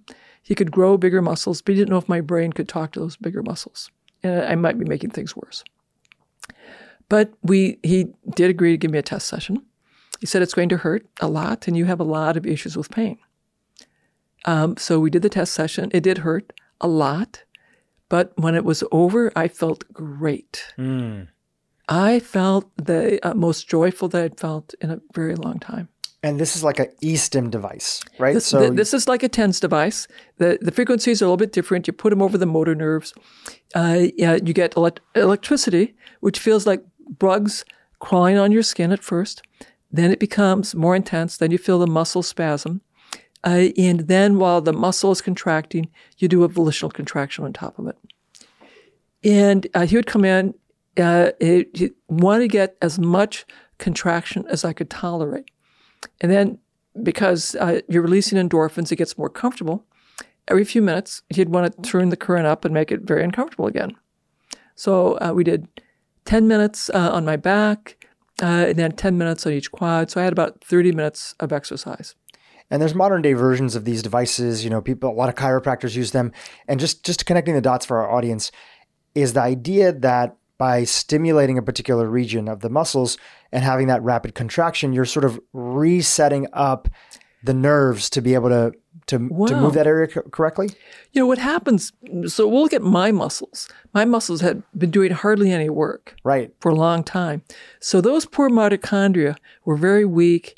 Uh, the muscles themselves would have looked uh, very ill under the microscope because muscles need to work. Mitochondria need to do the work. And by forcing them to do work through with electricity, we were revitalizing the mitochondria. We were revitalizing that muscle cell. And we also know that we were releasing nerve growth factors locally in the muscles and we're releasing nerve growth factors in my brain, which is why, and, and a lot of endorphins in my brain, which is why I felt euphoria. I felt had such a great mood at the end of the E-stim. Like, oh my goodness, it was striking. The, the cognitive effects that I had from E-stim, the mood effects I had from E-stem were compelling, incredibly compelling. Uh, so at, at uh, the first couple weeks, I would go back in and I would get half an hour of eSTIM uh, three times a week. Then Dave uh, found um, a homegoing device, a prescription device. It had me start doing the eSTIM at home and taught me how to use the device. Now, at, at that point, my exercise, which I'd been very faithful to do every day, you know, since I was an undergraduate, but with the MS diagnosis, my, exercise kept getting smaller and smaller and smaller. At that point, I had a, a little tiny 10 minute program that I could do. If I did more than 10 minutes, I couldn't function and go to work. So we start uh, doing 10 minutes of exercise, and I'm doing eSTIM while I'm doing my little workout. And about the same time, I discovered this organization, the Institute for Functional Medicine. And they have a course on neuroprotection. And, you know, it's uh, Katherine Wilner, uh, Jay Lombard. They, they're both board certified neurologists, uh, well trained. Uh, I believe Jay uh, trained at Harvard. And so I ordered the course. Uh, and it's audio synchronized PowerPoints, a lot of biochemistry, a, a lot of mitochondria. I was so excited and a longer list of supplements. And I'm and I'm like rocking it. Yes, I want to have this big list of supplements for my mitochondria. I, and I'm I'm doing my uh, e-stim. Not a lot's happening yet, but you know I, I and I I totally accept that I have progressive MS. My whole goal, Dhru, is to keep what function I've got a little bit longer. That I can still use my hands, feed myself, that I could still take the few steps around the inside of my house, that I, I, I, I don't have to go to assisted living. I, I don't want to become a financial burden. You know, I, I want to keep what little function I've got going for a bit longer. That you could also be there for your partner and for your kids. Yeah, you know, and my kids are still pretty young yet.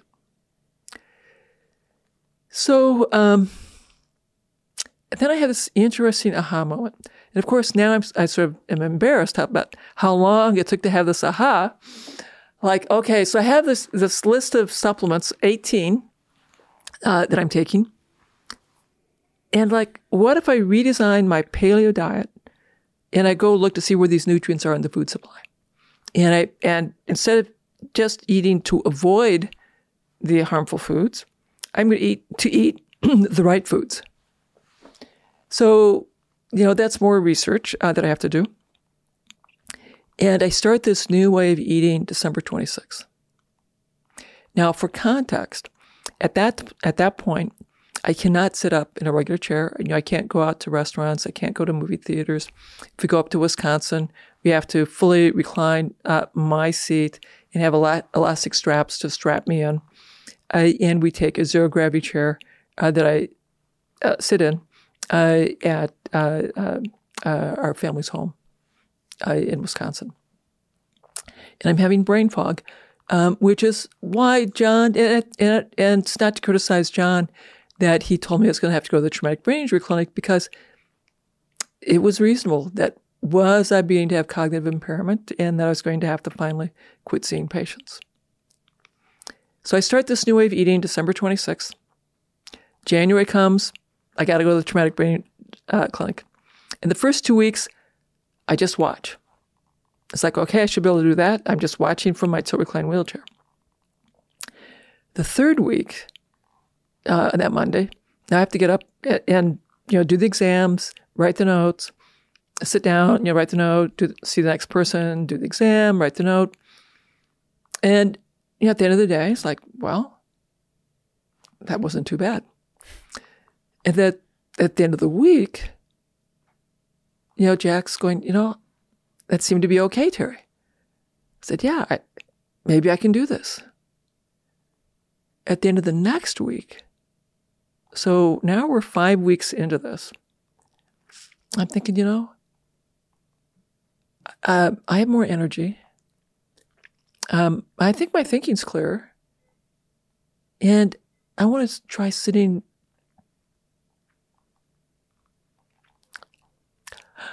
I want to try sitting at the table. And so I was able to sit up in a regular chair for supper. That was a pretty big deal. Huge deal. Um, and uh, so uh, that's the end of January. Um, in February, uh, my physical therapist says, Terry, you're getting stronger. We're going to advance your exercises. Uh, and so now I'm doing, uh, you know, exercises morning and afternoon. Uh, and I think it was probably the end of February. I decided to mail a letter. Uh, so I I have um, my walking sticks in my office, and I uh, put a a letter in my coat pocket, and I take my walking sticks, you know, and I walk down the hall. Uh, it's probably forty yards and I mail the letter in the mail slot. And my colleagues are like, Dr. Wahls, you're walking. What what happened? Um, quite remarkable. I, and uh, then in in April, I am uh, going to go meet with my uh, chief of medicine at the university, and uh, this is something you do every two years. Now, now, by this time, I've been walking around the VA hospital without walking sticks, but you know, going to my boss at the university campus, I'm going to go down a hill, up a hill. Uh, you know, it, it it's maybe a half mile, and like that's too far. So uh, I'll take my scooter, and I'd swapped out my tilt recline wheelchair uh, for a scooter, which I hadn't been using for quite a while. So I, I was like, okay, I, it's too far to walk. I'm going to take my scooter. I get in my scooter, and it dies going up the hill. So I have to disengage the scooter. I push it up the hill. Uh, and then at the entrance, uh, they offer to call the patient mobile and ask how long that will take. They said, well, probably about 20 minutes. So, oh my God, I'm already late. Uh, I'll just leave my scooter and I'll keep going. So I get to Dr. Rothman's office. I'm now quite late. The secretary shoos me in. She's berating me for being late. I'm apologizing, explaining that my scooter died. And so Dr. Rothman says, Oh, so you had to wait for the patient mobile? I said, No, I pushed it up the hill and I walked over. He goes, You, you what? uh, so I show him my electrical therapy device. I explain what I've done. He tells me that this was uh, the best thing that he's could have ever hoped for. Mm. Uh, and then he wants me to write a case report. And that's, well, on myself. I said, yeah. Um, work with your treating medical team, your physical therapist, but this is what I want you to do. Um, I, and so we got that written up. He then uh, talked with me and said, I want you to do what we call a safety and feasibility study. See if others with progressive MS can implement what you did. Do you hurt anyone? Is it safe? And what's the effect size? And, and again, I said, you know, that's not the kind of research that I do. I do diagnostic error research. So I'll get you the mentors. What you've do, what you have done is quite remarkable. He, the, he saw the he literally saw the magnitude of it because this he, is somebody yeah. who previously had seen you and knew yeah, he, you at your worst. He knew me at my worst. He saw this amazing recovery. He was a rheumatologist, so he knew autoimmune disease very well. And uh, you know, fortunately, he got me uh, the mentors. Um, we it took me about a year to write the protocol very clearly what I'd done, uh, what we'd do uh, uh for the study. Um, I had reached out to uh, Ashton Embry, and his nonprofit gave us a little seed money. The manufacturer of the electrical therapy device that I used gave us 20 devices that we could use and the supplies.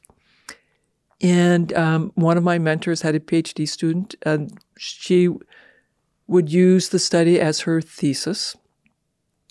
And we launched that study. Mm. And um, it was stunning. So we have people with primary and secondary uh, progressive MS. The average level of disability is between cane and walker. They have uh, a severe level of fatigue at baseline and the, these and they're eating a standard American diet. You know, like one servings, one and a half servings of fruits and vegetables a day, five servings of of uh, uh, grains uh, and dairy a day, uh, a lot of fried food, a lot of processed food. We get them to basically adapt the Wahls diet very successfully.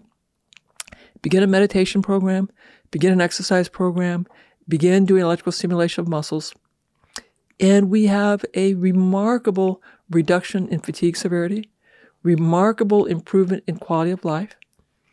Um, if you're overweight, you lost weight very rapidly. As a matter of fact, I had to do safety reports. I have to do safety reports for all of my studies because uh, people who are overweight lose weight very rapidly. No one to date has ever become underweight.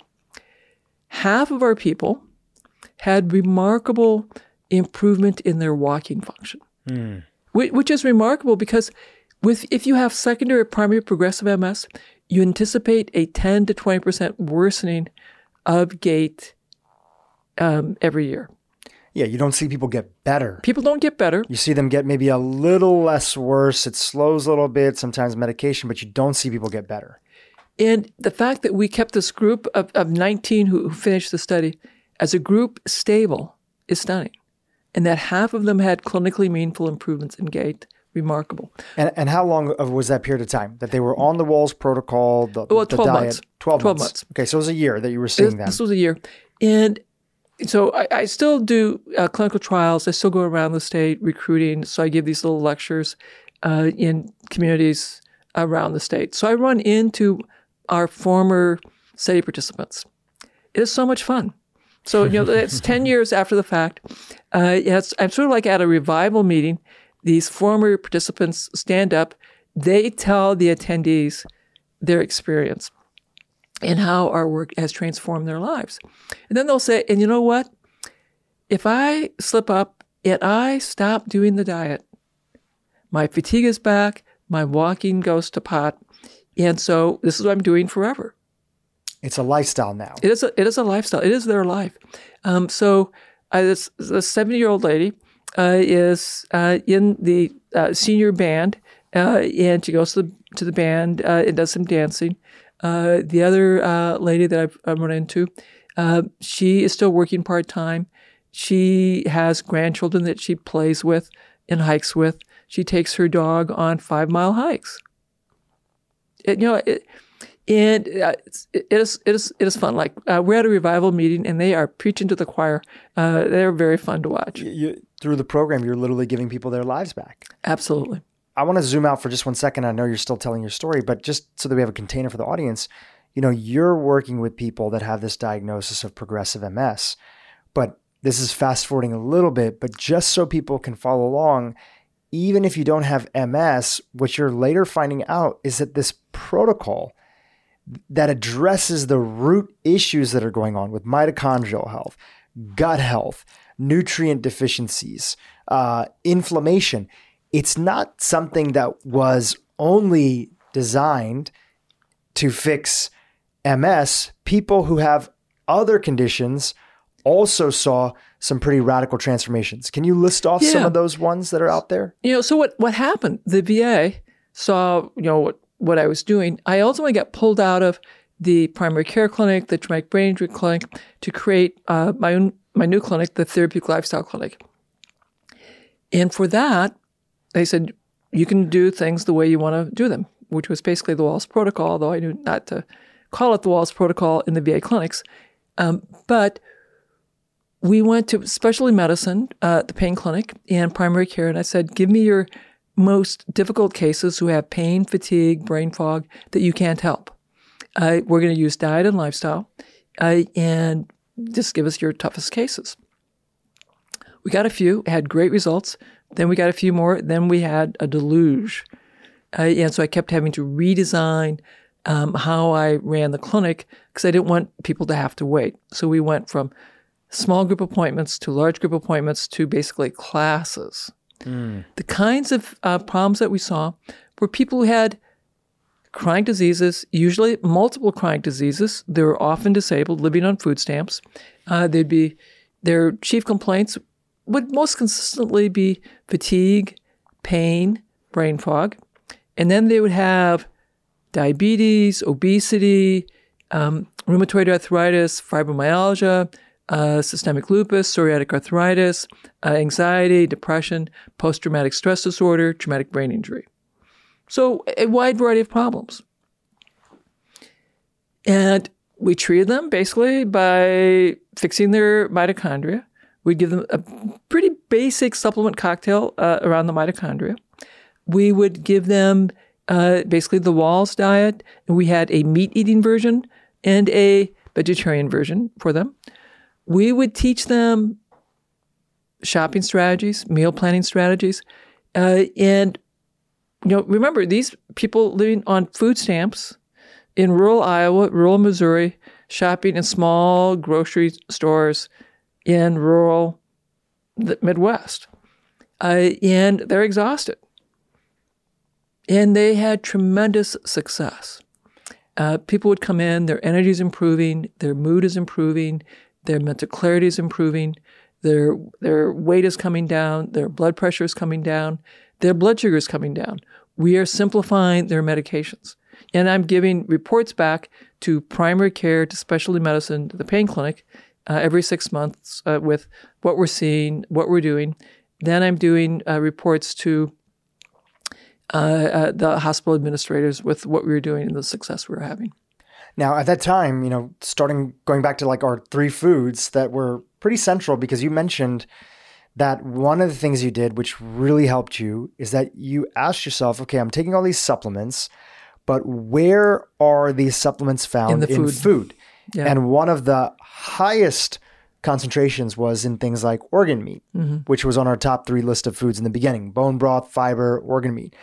Now, for these individuals, I can imagine, you know, individuals that you mentioned, rural Iowa, food stamps on the lower rung of the economic spectrum. Were you including things like organ meat, or was it like if you can find it? Like, how did you handle that? You know, in Iowa, uh, there's too many deer. Uh, a lot of communities have uh, forest hunts uh, and will have venison in the lockers. So we talk about uh, going to your local community and seeing uh, if you can get some venison, or, or talking to your hunting uh, friends to see if you can get some venison. And we encouraged uh, heart uh, and liver liver once a week. We talked about uh, getting the bones and uh, and hooves uh, and making bone broth. We also talked about the importance of fiber. We would teach people how to make sauerkraut in kimchi, and we would talk a lot about green leafy vegetables, um, cabbage, onion, mushroom family vegetables, deeply colored vegetables. And I tell them, you know, the goal is nine cups a day. Right. And they're like, surely you meant nine cups a week. So, no, no, no. The, the goal is nine cups a day. Uh, and um, they would would they would get there. And what were you finding that there was their primary source? Because again, shopping and what's available to them. What were some of those? You know, how would they typically get to that nine cups? What were some of those vegetables that were becoming the the basis of that? Uh, cabbage. Cabbage. Uh, so cabbage is, is plentiful uh, and uh, is fairly inexpensive. and one of your favorite snacks is purple cabbage. I Purple cabbage, on absolutely. Instagram all the time. And uh, the other thing we talk about is how easy it is to grow kale, uh, collards. Uh, that uh, if you have access to sunlight and dirt, uh, that these leafy greens make all of this so much more affordable. We would talk about foraging. Uh, um, we, we live in a rural state. A lot of these people still have their rural uh, roots. Getting them outside to forage. uh, We talk about dandelion greens. You know, quit spraying your yard and eat those dandelion greens. Uh, w- one of the things that we would do, uh, Dhru, is um, we would pass around a dandelion leaf and a kale leaf and have everyone chew that up and agree how incredibly bitter that is. Uh, and then we would make uh, cooked greens.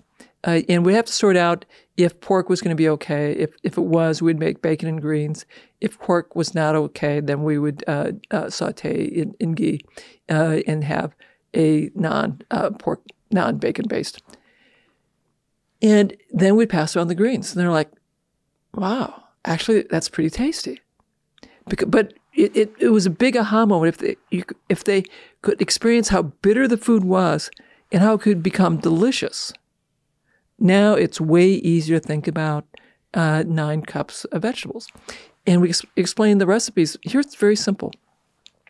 You take some thick bacon, fry it up to the desired level of doneness.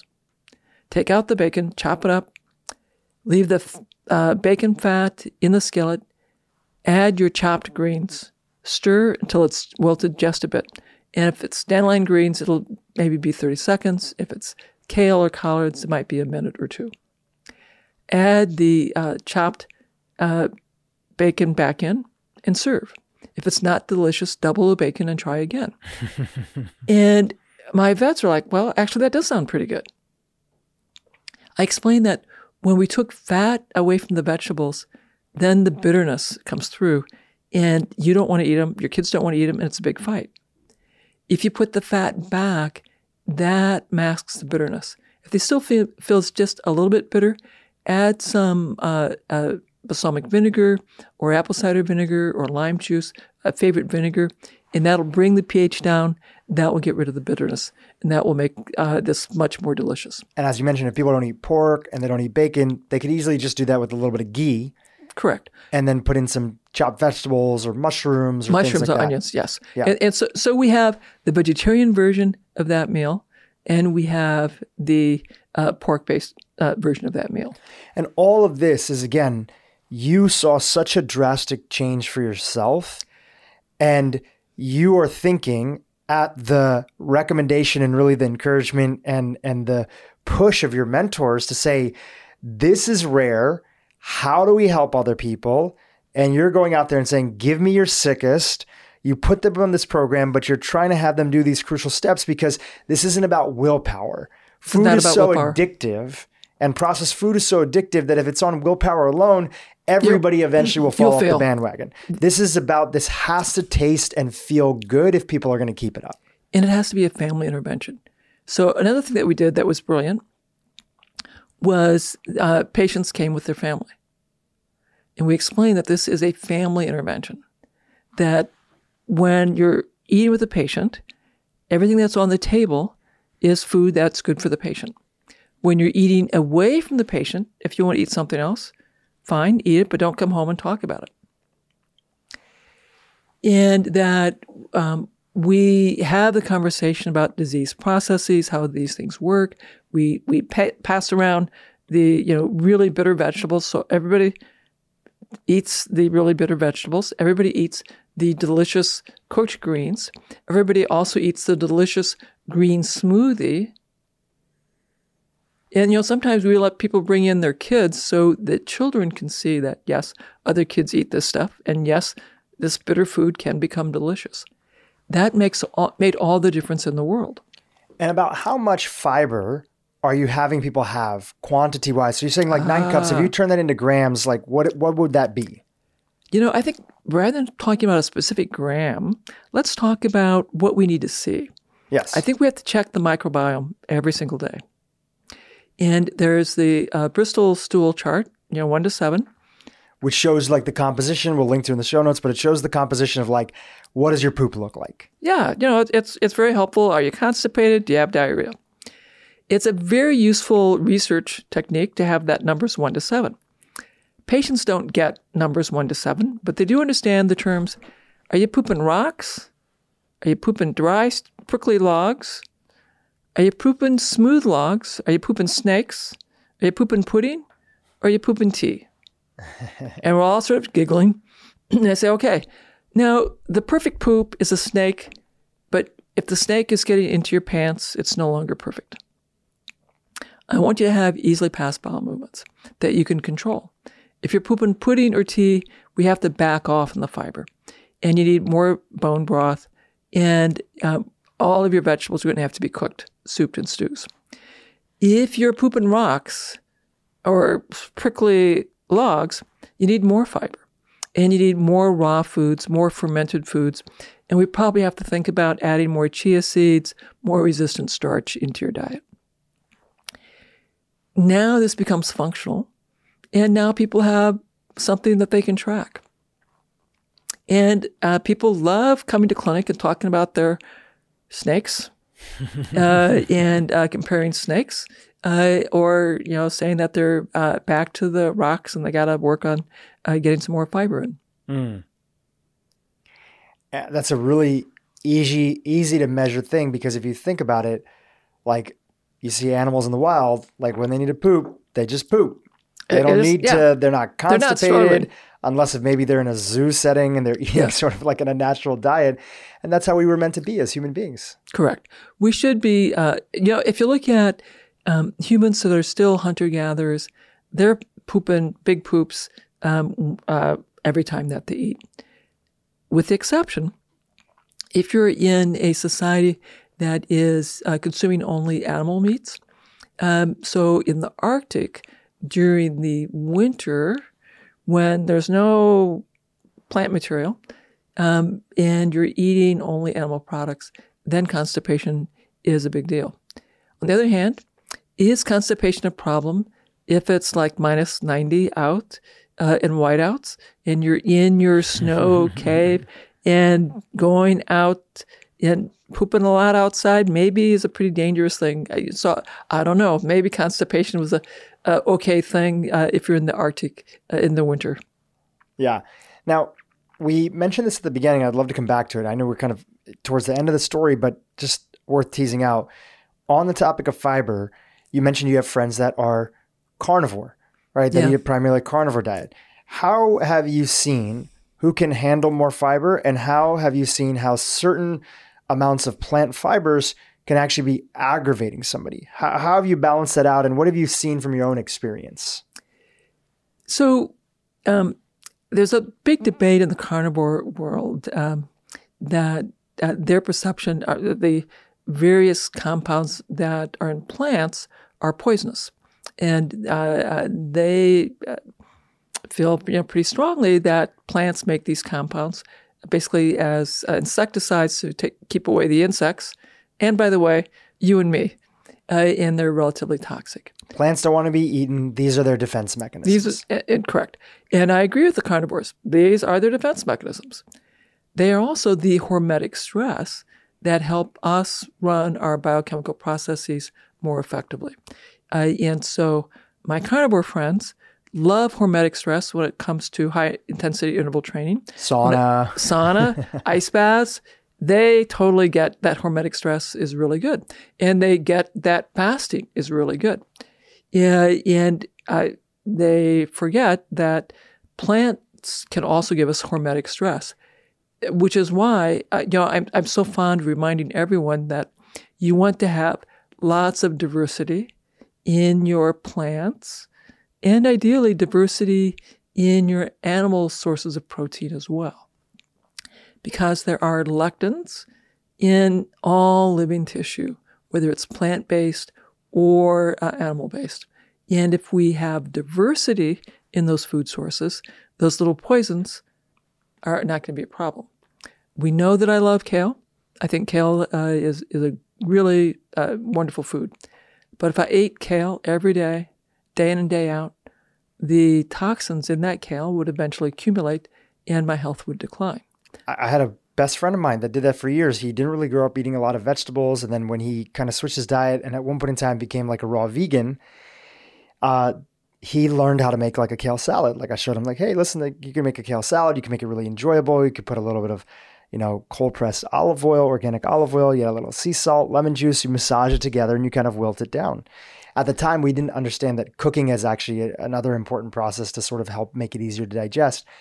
He ate only a kale salad for years, and then one day he was visiting me here in uh, California, and he had just incredible what he thought was back pain, and then he couldn't figure it out. He was just laying down. He's like, I'm not sure. Then he went back home. He got checked out by the doctor, and they're like, you have a massive kidney stone. And we think you can't know for sure, but that all that kale has mm-hmm. been known to, if you just eat kale day in and day out, that could contribute to a kidney stone. Correct, correct. Diversity is key. Diversity is key. Diversity is key. Um, for you, especially at where you're at right now, do you still include nine cups of vegetables a day in your diet? You know, I probably uh, less. I, I, over time, I became lower and lower carb, so I am much more uh, ketogenic. Although, what I really do is um, I go between a ketogenic and a higher fat diet, uh, so that I uh, pardon me a higher a little bit higher uh, protein, higher carb diet uh, to have metabolic flexibility, because I think that's what our ancestors really did. You worked incredibly hard to get your food, so you're in ketosis, probably on the basis of exercise. You have successful gathering or hunting, bring back the food, the social compact for the ladies was we cooked for the guys. The guys ate first, and we got the food. But we all had plenty of food for a couple of days. So that's the refeed, probably higher in protein uh, and lots of fiber, and lots of uh, greens, color, and uh, root fibers. Then we have to go out and get our food. and again, we're going to be in ketosis on the basis of exercise. Uh, so I like to think that that's what I'm trying to do is maximize my metabolic flexibility. I will uh, uh, be in a ketogenic diet and then a lower carb diet. I, I, I want to make the observation. I, I now know that my early antibiotics before the age of three meant that I probably have a overabundance of Candida albicans in my gut. And so, as over the years, which is particular group of bacteria or bacteria strain, a, a particular group of yeast. yeast. Because- Sorry, I meant yeah. yeast. My apologies. Yeah, because the uh, antibiotics kept suppressing my bacteria, so the yeast could uh, bloom. And because your microbiome is set by the time you're age three, my microbiome is set to want to grow too many Candida albicans. So, in fact, I've come to realize that my mood is much happier if I have a lower carb diet. Uh, and so, you know, for, for years, I did a ketogenic diet uh, with only probably about four to six cups of uh, of non-starchy vegetables, uh, and very few root vegetables, uh, very little fruit. I now uh, will will probably do four to five cups of vegetables, high fat, followed by a little higher protein, still relatively lower carb, uh, because I recognize that my mood is much better if I don't feed all of that Candida albicans. I, I also will take some uh, herbal supplements to try and keep the uh, Candida at bay. That's uh, that's great. I mean, people are continuously following along with your journey, so they're always curious about how it evolves. Yeah, you know, and, and I should make the observation. I, I, I realize that ever since I was an adolescent, I have struggled with depression. It has been a um, huge uh, challenge for me. One of the things I discovered uh, is that exercise uh, helped me out a whole lot.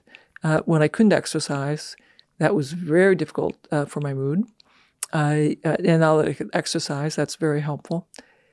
Now that I put together for me, a lower carb diet means that I have much less trouble with depression.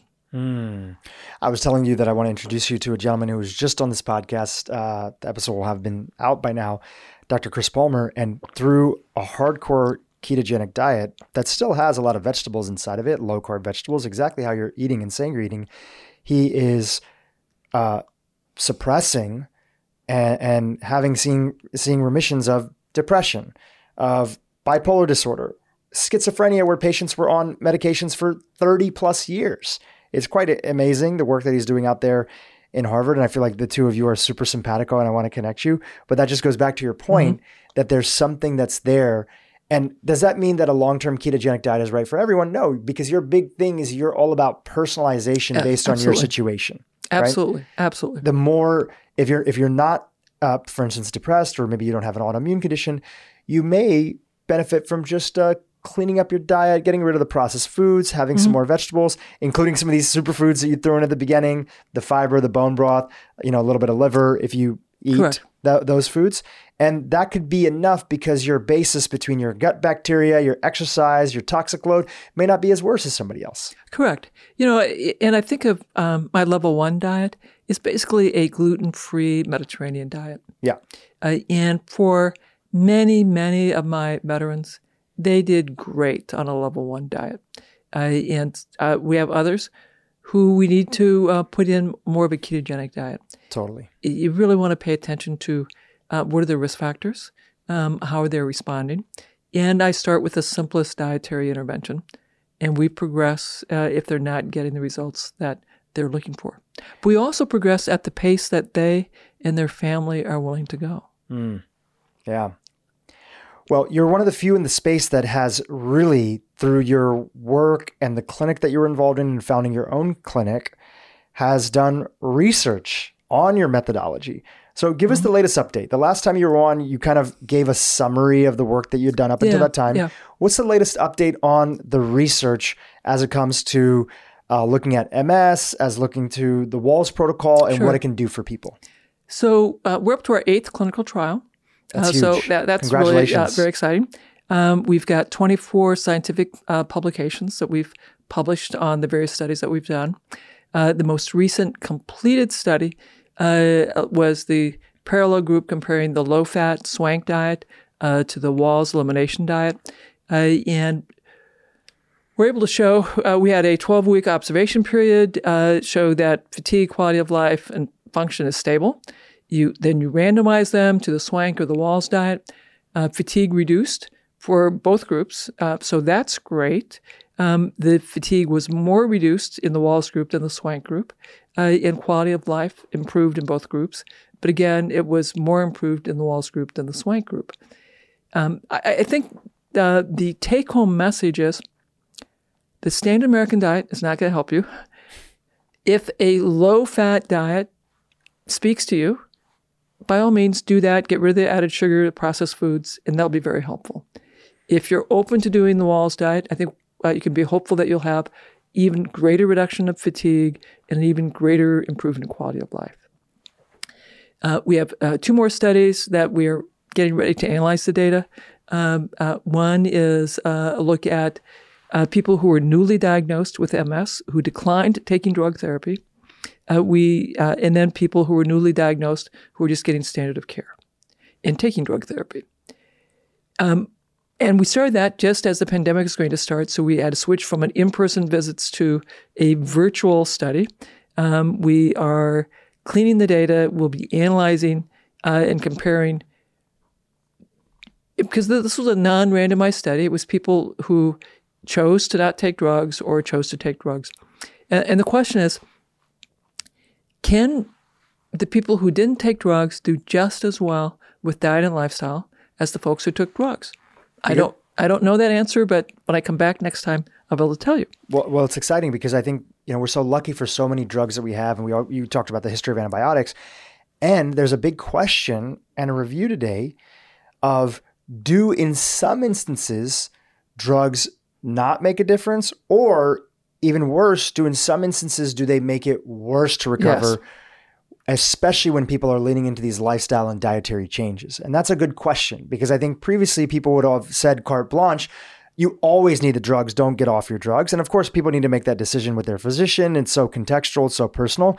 But especially in the category of mental health there's now really strong evidence that's there that in many instances long term usage of psychiatric drugs for schizophrenia, bipolar disorder. We had on Robert Whitaker, who's the author of a book called uh, Anatomy of an Epidemic. The data started building up bigger and bigger that these drugs were causing more long term damage than harm because mm-hmm. they were attacking the mitochondria.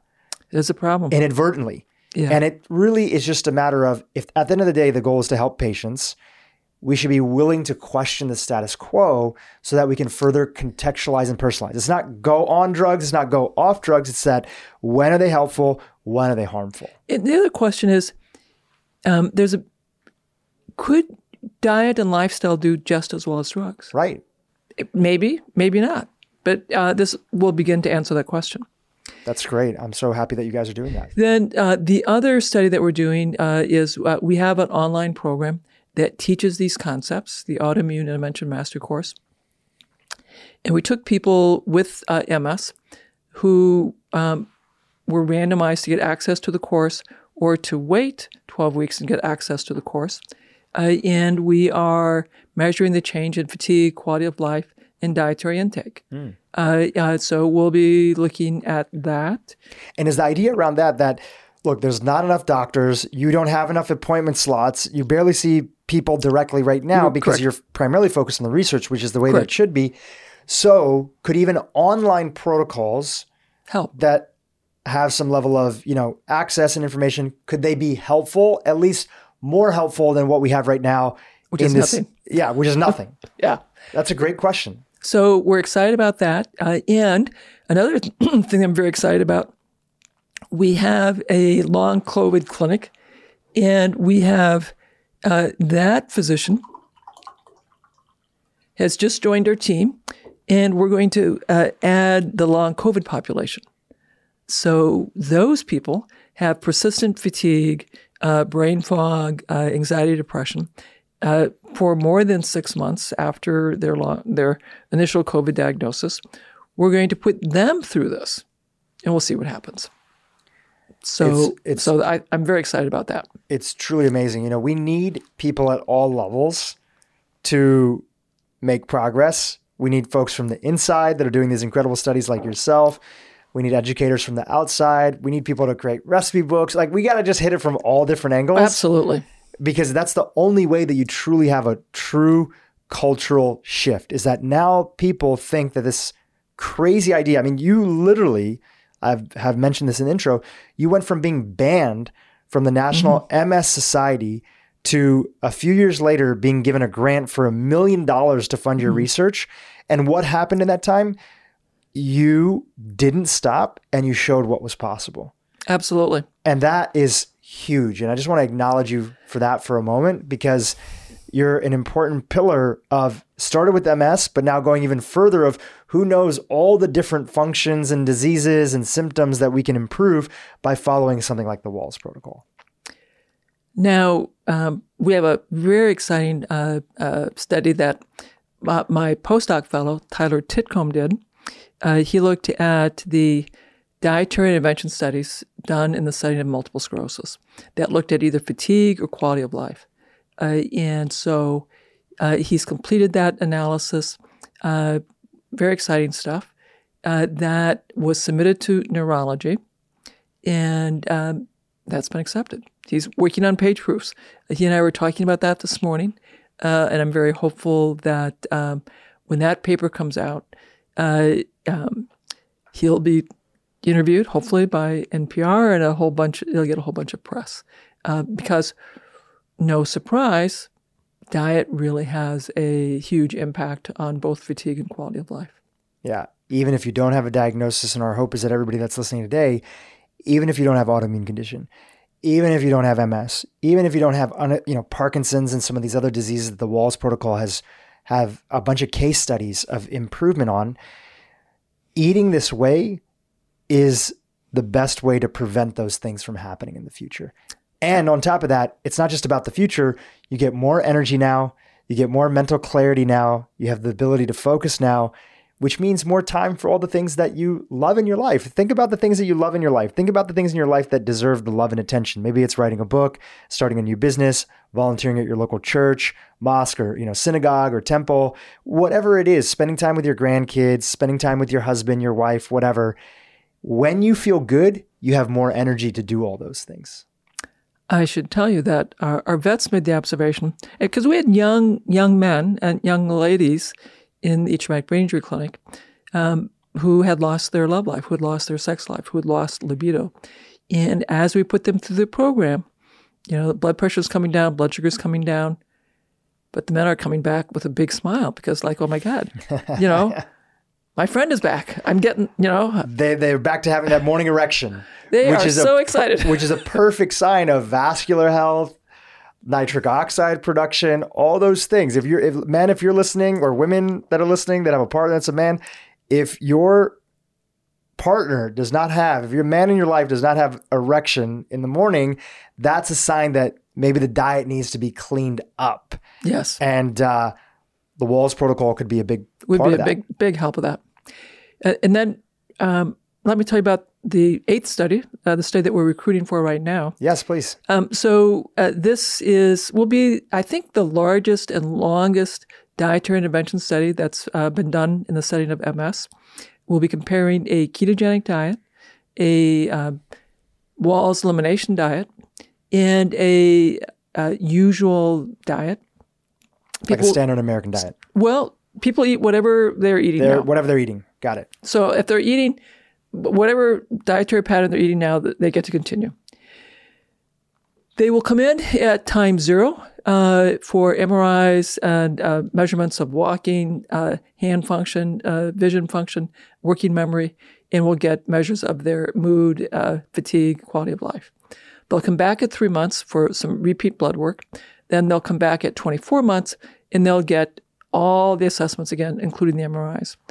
The MRIs will not have um, contrast in them, but they're research MRIs, so it's a much bigger magnet, so we can still see do you have enhancing lesions or not. And we'll see did your brain volume change in that two year period. The primary outcome is what effect uh, does diet have on quality of life at six months? The secondary things that we're looking at are uh, walking, hand, vision, and brain volume change. Mm. One of my hypotheses which I'm very excited about, is improving your diet can get your brain volume loss back to healthy aging. Because you see, if you have MS, the uh, average brain volume loss is 0.7 to 1% per year. Wow. Healthy aging is 0.1 to 0.3% per year. So it's it, if you have MS, your brain is shrinking at three times the speed of a healthy adult. If I can get brain volume loss to healthy aging through food, that is phenomenal. And I want to make the observation that we know people who do dietary intervention studies, who volunteer, are not like the average American. They have agreed to say, I want to work on improving my diet. I'm willing to do a ketogenic diet. I'm willing to do the paleo diet. And in my consent, I have to describe both diets. Yeah. So in the control group, we know full well that the control folks, many of them will decide, I'm going to follow, I'm going to attempt to follow one of these diets because I got a terrible disease hmm. and I want to do better. So we we have a variety of ways that we'll be measuring what people are eating so we know what the control group is really eating. It's quite possible that I won't be able to see a difference between the three groups because I, I, know that all three groups will improve. It's possible the keto may improve the most. It's possible the paleo may improve the most. It's also possible that all three will improve in a fairly equivalent fashion. If what I what I and so that would be quote a negative study. But if what I'm also able to show that brain volume loss is now for the first time the same as healthy aging, hmm. that will have huge public health implications for everyone with MS and for, and for everyone who wants to have a healthy aging for their brain. Because is it correct that we don't have a single drug right now that can stop brain volume loss? None. None. So now we have a dietary lifestyle approach, which not only makes your whole body healthier, but has no side effects. That could potentially, we'll see through this what We'll you're see. doing, potentially help out with brain volume loss. The side effect that I anticipate I will have to, uh, and this is what I've had to do for every one of my studies. People lose weight, lose weight rapidly. If you're overweight, you lose weight without being hungry, um, uh, and we we watch that. So far, no one's ever become underweight, um, and I predict that I'll be telling my safety committee, you know, every six months, uh, all of our weight loss data, um, and I, I fully anticipate the side effect will be if you're overweight, you'll get back to healthy body weight. Which which there It's are pretty people good side that are, effect. that are that are hoping for that side effect. Yeah, it's a pretty good life. Yeah. Uh, Terry, that's a great review of the literature, the studies that you guys are working on, the trials. Um, let's talk to people a little bit as we wind down here about just your ecosystem. If they want to get started down this pathway, they want to try on the Wahls protocol, uh, whether they have full blown autoimmune or a diagnosis of uh, one of the disease states that we mentioned earlier, or whether or not they just want to maybe have that side effect of losing some weight, having better cognitive health. Where are the places that you've set up with your team for them to get started down that path? Well, the first thing you can do is go pick up my book, uh, The Wahls Protocol, and the companion uh, cookbook, uh, uh, Wahls Protocol Cooking for Life. Great place to start. Then you could come uh, to my website, terrywahls.com, uh, and there we have a whole bunch of resources to help you. Uh, we've got a Wahls Diet app um, that will give you uh, recipes uh, to get you started. We have a Wahls Protocol mobile app, which has taken the, I, I believe it was 112 different discrete action steps that uh, you could begin tracking and following uh, to help you implement those habits. Uh, then we have the online uh, program that we talked about, the Autoimmune Intervention Mastery Course. We, a couple times a year, will run the Radical Health Upgrade, um, which is a, a coaching program that involves me and my staff. And we have a limited uh, private practice. And so we've got all of that information again on my website, terrywahls.com. Beautiful.